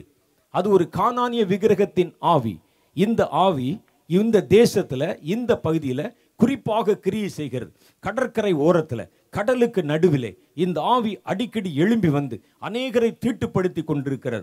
நான் ஏற்கனவே சொன்னதை போல கர்த்தர் மறுபடியும் சொல்லுகிறார், இது மண்ணுக்குள்ளே தன்னை மறைத்து கொள்ளவும், மண் ஓடுகளுக்குள்ளே தன்னை ஒழித்து கொள்ளவும் அது விரும்பி கிரியை செய்கிற ஓனாஸ்கொலின் என்கிற பொல்லாத ஆவி. இதனுடைய பேர் இந்த ஊரில் வேற, ஆனால் அதனுடைய பூர்வ பெயர் ஓனாஸ்கொலின் என்பது. ஆண்டவராகிய கர்த்தருடைய நாமத்தினாலே அந்த பொல்லாத ஆவியை இப்போ தீ கொளுத்த போகிறோம். அந்த வல்லமையை நம்ம தீ கொளுத்த போகிறோம். அநேக பெண்களை, பெண்களை பிடித்து கொண்டு ஆட்டுகிற ஆவி, பெண்களுக்கு விரோதமாக கிரியை செய்கிற ஆவி, பெண்களை தீமையின் பாதையிலே நடத்துகிற ஆவி, பெண்களுடைய மாம்சத்தை பட்சிக்கிற ஆவி, அவை அவர்களை கொலை செய்ய தூண்டுகிற ஆவி, அவர்கள் மேலே அது அதோ அசுத்தமான எண்ணங்களை அநேகர் ஆண்களுடைய மனதிலே தோற்றுவிக்கிற ஆவி, இயேசுவின் நாமத்தினாலே ஓனாஸ்கொலின் என்கிற பொல்லாத ஆவிக்கு எங்கள் மாவட்டத்தில் இடமே இல்லை, இடமே இல்லை. புறப்படட்டும் அந்த வல்லமை, புறப்படட்டும் அந்த வல்லமை. தேவனுடைய அதிகாரம், தேவனுடைய கரத்தின் கிரியை இப்பொழுது எங்கள் நடுவிலே வெளிப்படுத்தப்படும்படிக்காக, வெளிப்படுத்தப்படும்படிக்காக thank you Lord, thank you Lord, thank you Lord. அதனுடைய ஒவ்வொரு கிரியைகளையும், ஒவ்வொரு கிரியைகளையும், ஒவ்வொரு கிரியைகளையும் இப்பொழுது நாங்கள் கடிந்து கொண்டு கட்டுகிறோம், கடிந்து கொண்டு கட்டுகிறோம், கடிந்து கொண்டு கட்டுகிறோம். அக்னி இறங்குகிறது. பேசுங்க, பேசுங்க, பேசுங்க, பேசுங்க, பேசுங்க, பேசுங்க.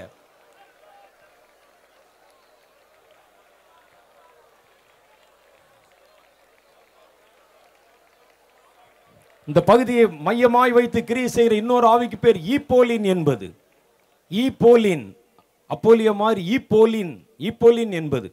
இது கடற்கரையிலிருந்து ஏறி வருகிற ஒரு மிருகத்தை போன்றது. கடலிலே தொழில், அந்த கடலிலே தொழில் செய்கிறவர்களை, குடும்பங்களை குறிவைத்து கிரியை செய்கிற ஆவி அவர்களில் அநேக பேரை கடலுக்குள்ளே ஆழ்த்துகிறதும், அநேகரை கொலை செய்கிறதும், அநேகருடைய வாழ்வாதாரங்களை பாதிக்க பண்ணுகிறதும், அநேக பகுதிகளை தன்னுடைய கட்டுப்பாட்டுக்குள்ளே வைத்திருக்கிறதுமான ஈப்போலின் என்கிற பொல்லாத கானானிய ஆவி. கர்த்தர் சொல்லுகிறார், உன் மாவட்டத்தில் இது பகிரங்கமாக கிரியை செய்கிறது. அநேக இடத்துல கலவரத்தை தூண்டுகிறது, அநேகரை குடி வெறியர்களாக மாற்றுகிறது, அநேகரை பொல்லாதவர்களாக மாற்றுகிறது. அலைகளுக்குள்ளே சீறி வந்து புறப்பட்டு அநேகரை கடலுக்குள்ளே காணப்படாமல் கொண்டு போகிறது. கடலுக்குள்ளே மீன்பிடிக்க அழைத்து சென்று அநேகரை கடலுக்குள்ளே தள்ளிவிட்டு கொலை செய்கிறது. இப்படிப்பட்ட கொடிய ஆவி, கொடிய ஆவி உன் மாவட்டத்தை தீட்டுப்படுத்தி கொண்டிருக்கிறது. துரத்தப்படணும், துரத்தப்படணும், துரத்தப்படணும், துரத்தப்படணும். Thank you Lord, thank you Lord, thank you Lord, thank you Lord, thank you Jesus, thank you Jesus, thank you Jesus, thank you Jesus. ஓனாரிஸ் என்கிற இன்னொரு ஒரு பெண் ஆவி, ஓனாரிஸ் என்பது அதனுடைய பெயர். கர்த்தர் எனக்கு சொல்கிறார், ஓனாரிஸ் என்பது அதனுடைய பெயர். அதற்கு மூன்று முகங்கள் இருக்கிறது, மூன்று தலை இருக்கிறது. அது பெண் விக்கிரகத்தை போல காணப்படுகிறது. அநேக தேவனுடைய பிள்ளைகளை கூட வஞ்சிக்கும்படிக்கான ஆற்றல் பெற்ற இந்த பொல்லாத ஆவி அநேக இடங்களிலே விக்கிரகங்களுக்கு நடுவில் இருக்கிறது. அதன் மேலே அபிஷேக தைலத்தை ஊற்றி, பாலை ஊற்றியெல்லாம் அபிஷேகம் பண்றாங்க. கர்த்தர் சொல்லுகிறார், இந்த பகுதியை தீட்டுப்படுத்துகிற இந்த பொல்லாத ஆவி இதுதான். அநேகருடைய கண்களை குருட்டாட்டம் பிடிக்க பண்ணி, என் வார்த்தைக்கு அபத்தமான அர்த்தங்களை கற்பித்து, என் வார்த்தையை விட்டு ஜனங்களை வழிவிலக பண்ணி, விக்கிரகங்களின் சாயலுக்கு ஒப்பான சாயலை நோக்கி அவர்களை திசை திருப்பின பொல்லாத ஆவி ஓனாரிஸ் என்பது இந்த கொடிய ஆவி இந்த பகுதிகளிலே அநேக இடங்களிலே குடிகொண்டிருக்கிறதை கர்த்தர் காண்பிக்கிறார். துரத்துங்க, துரத்துங்க, பட்டயத்தை துறை, பட்டயத்தை எடு, பட்டயத்தை எடு, பட்டயத்தை எடு. Thank you Lord, thank you Lord, thank you Lord. கர்த்தர்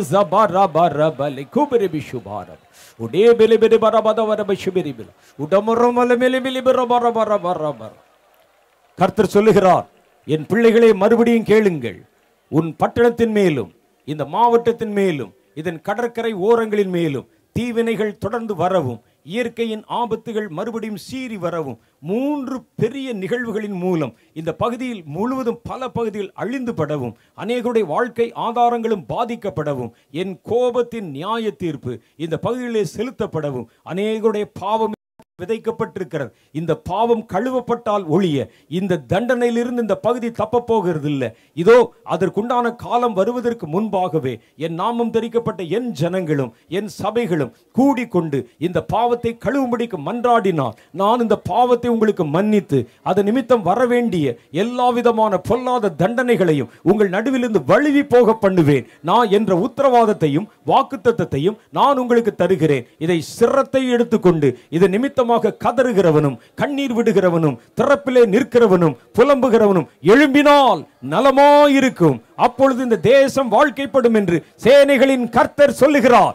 thank you Jesus, thank you Jesus, thank you Jesus, thank you Lord, thank you Jesus, thank you Jesus. அதிகாரங்களை கைப்பற்றுகிற பொல்லாத ஆவி, ஆளுகிறவர்களை ஏற்படுத்துகிற பொல்லாத ஆவி இந்த பகுதிகளிலிருந்து புறப்பட்டு பல இடங்களுக்குள்ளே கடந்து போகிறது.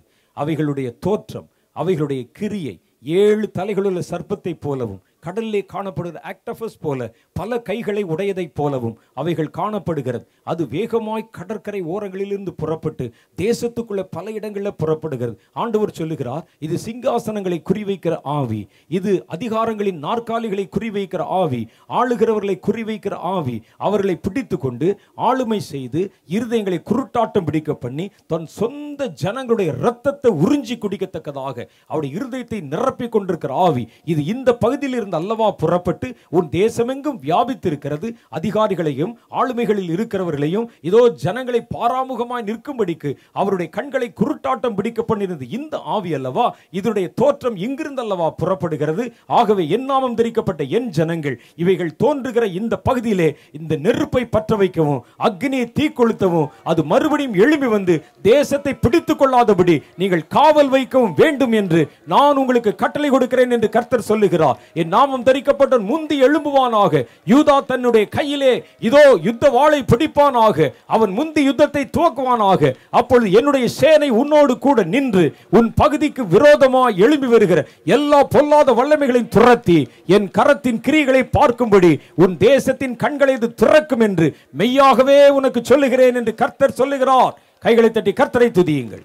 Thank you Lord, thank you Lord. கடைசியாக தேவனுடைய வல்லமை இவைகள் எல்லாவற்றையும் நிறைவேற்றும்படிக்காக கர்த்தர் உங்களை தொட விரும்புகிறார். நெருப்பினால் உங்களை மூட விரும்புகிறார். நீங்கள் பண்ணுகிற ஜெபம் ஒரு நெருப்பின் வார்த்தைகளாக புறப்பட போகிறது. பதிவிடங்களில் இருக்கிற பொல்லாத ஆவிகள் அனலுரைத்து கொண்டு வெளியே புறப்படும்படி உன் ஜெபத்தினுடைய நெருப்பை நீ வீசி எறியணும், வீசி எறியணும். பவுலங்கே கடந்து வந்த பொழுது, தீ கொளுத்தின பொழுது, அனலுரைத்து சர்ப்பம் வெளியே புறப்பட்டதை போல ஜெபிக்கிறவன் எழும்பி தன்னுடைய அக்னி வார்த்தைகளை அனுப்பும் பொழுது இதோ உன் தேசத்தில் பதிவு இருக்கிற மண்ணுக்குள் மறைந்திருக்கிற, மலைகளுக்குள் மறைந்திருக்கிற, மரங்களுக்குள் ஒளிந்திருக்கிற, புதர்களுக்குள் ஒளிந்திருக்கிற பொல்லாத சர்ப்பங்கள் இதோ புறப்பட்டு தன்னை காண்பிக்கும்படி வெளியே வரும், அனலுரைத்து புறப்பட வரும். அப்பொழுது பட்டயத்தை பிடித்திருக்கிற யூதா என்பவன் முந்தி அதை வெட்டுவானாக. இப்படியே உன் தேசத்தை வஞ்சித்ததும் உன் தேசத்தில் குடிவிருக்கிறதும் உன் தேசத்தில் பதிவிருக்கிறதுமான யாதொரு தீமையும் அழிக்கப்பட வேண்டும் என்று சேனைகளின் கர்த்தர் உங்களுக்கு ஆணையிடுகிறார். Thank you Lord, thank you Lord. அக்னினால் நிரப்பப்படுங்க. ஜெப வல்லமை உங்கள் மேல் வருகிறது. உங்கள் வார்த்தைகள் அக்னி ஜுவாலையாய் மாறப்போகிறது. ஒரு புதிய அந்நிய பாஷை உங்கள் மேல் வருகிறது. இதுவரைக்கும் நீங்க பேசின மாதிரி இல்லை. அது கட்டளை வார்த்தைகள், யுத்தத்தில் பயன்படுத்துகிற வார்த்தைகள். கேளுங்க, கேளுங்க. என்னை நிரப்புங்க ஆண்டவரே. போதாது, போதாது, போதாது. என் பட்டணத்தை பிடித்திருக்கிற சாபத்தை துரத்த, என் மாவட்டத்தை பிடித்திருக்கிற சாபத்தை துரத்த இந்த வல்லமை போதாது. இன்னும் வேணும், இன்னும் வேணும். என்னை முழுசா, முழுசா, முழுசா நிரப்புங்க, நிரப்புங்க, நிரப்புங்க. கேட்கிற எவன் மேலும் தேடுகிறவன் மேல் தேவனுடைய வல்லமை வருகிறது. பெற்றுக்கொள், பெற்றுக்கொள். நீதான், நீதான், நீதான், நீதான். இன்னும் இன்னும் இன்னும் இன்னும் இன்னும் thank you Lord. Behold of these and ஓரா பாலாஜி ஒரே கலாபரபல விஷயம் ஓரா பாலாஜி. Thank you Lord, thank you Lord, thank you Lord.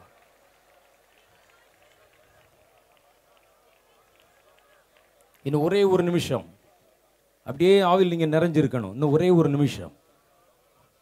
இன்னும் அந்த வல்லமை இங்கு தான் நின்று கொண்டிருக்கிறத பார்க்குறேன். அதனால தான் நான் இன்னும் முடிக்க முடியல. Thank you Lord. கர்த்தருடைய வல்லமை இன்னும் இன்னும் உங்கள் மேல் சுழன்றடித்து கொண்டு வருகிறது. ஒரு சின்ன காற்று மாதிரி உங்கள் மேல் வருகிறது, அது சுழன்றடிக்கிறது. Thank you Lord, thank you Jesus. இன்னும் நிரப்புங்க, நிரப்புங்க. கேட்க சொல்லு, கர்த்தர் சொல்றார் கேட்க சொல்லு, கேட்க சொல்லு.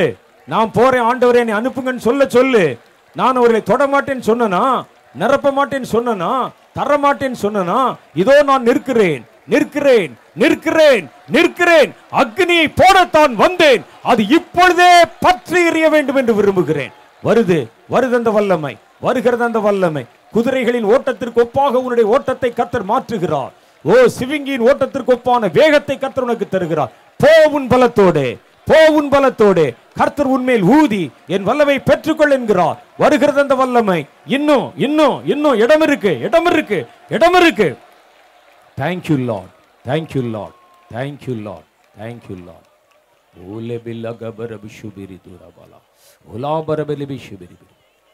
ஜீவனுள்ள தேவனே எங்கள் நடுவிலே செய்த கிரிகளுக்காக ஸ்தோத்திரம். எங்கள் நடுவிலே நீர் பேசினதற்காக ஸ்தோத்திரம். எழுப்புதலுக்காக நீர் எங்களை அழைத்ததற்காக ஸ்தோத்திரம். திட்டங்களை தந்ததற்காக ஸ்தோத்திரம். உடைய கரத்தின் நிழலினால் எங்களை மறைத்து தொடர்ந்து நடத்தும் இயேசுவின் நாமத்தில் பிதாவே, ஆமென்.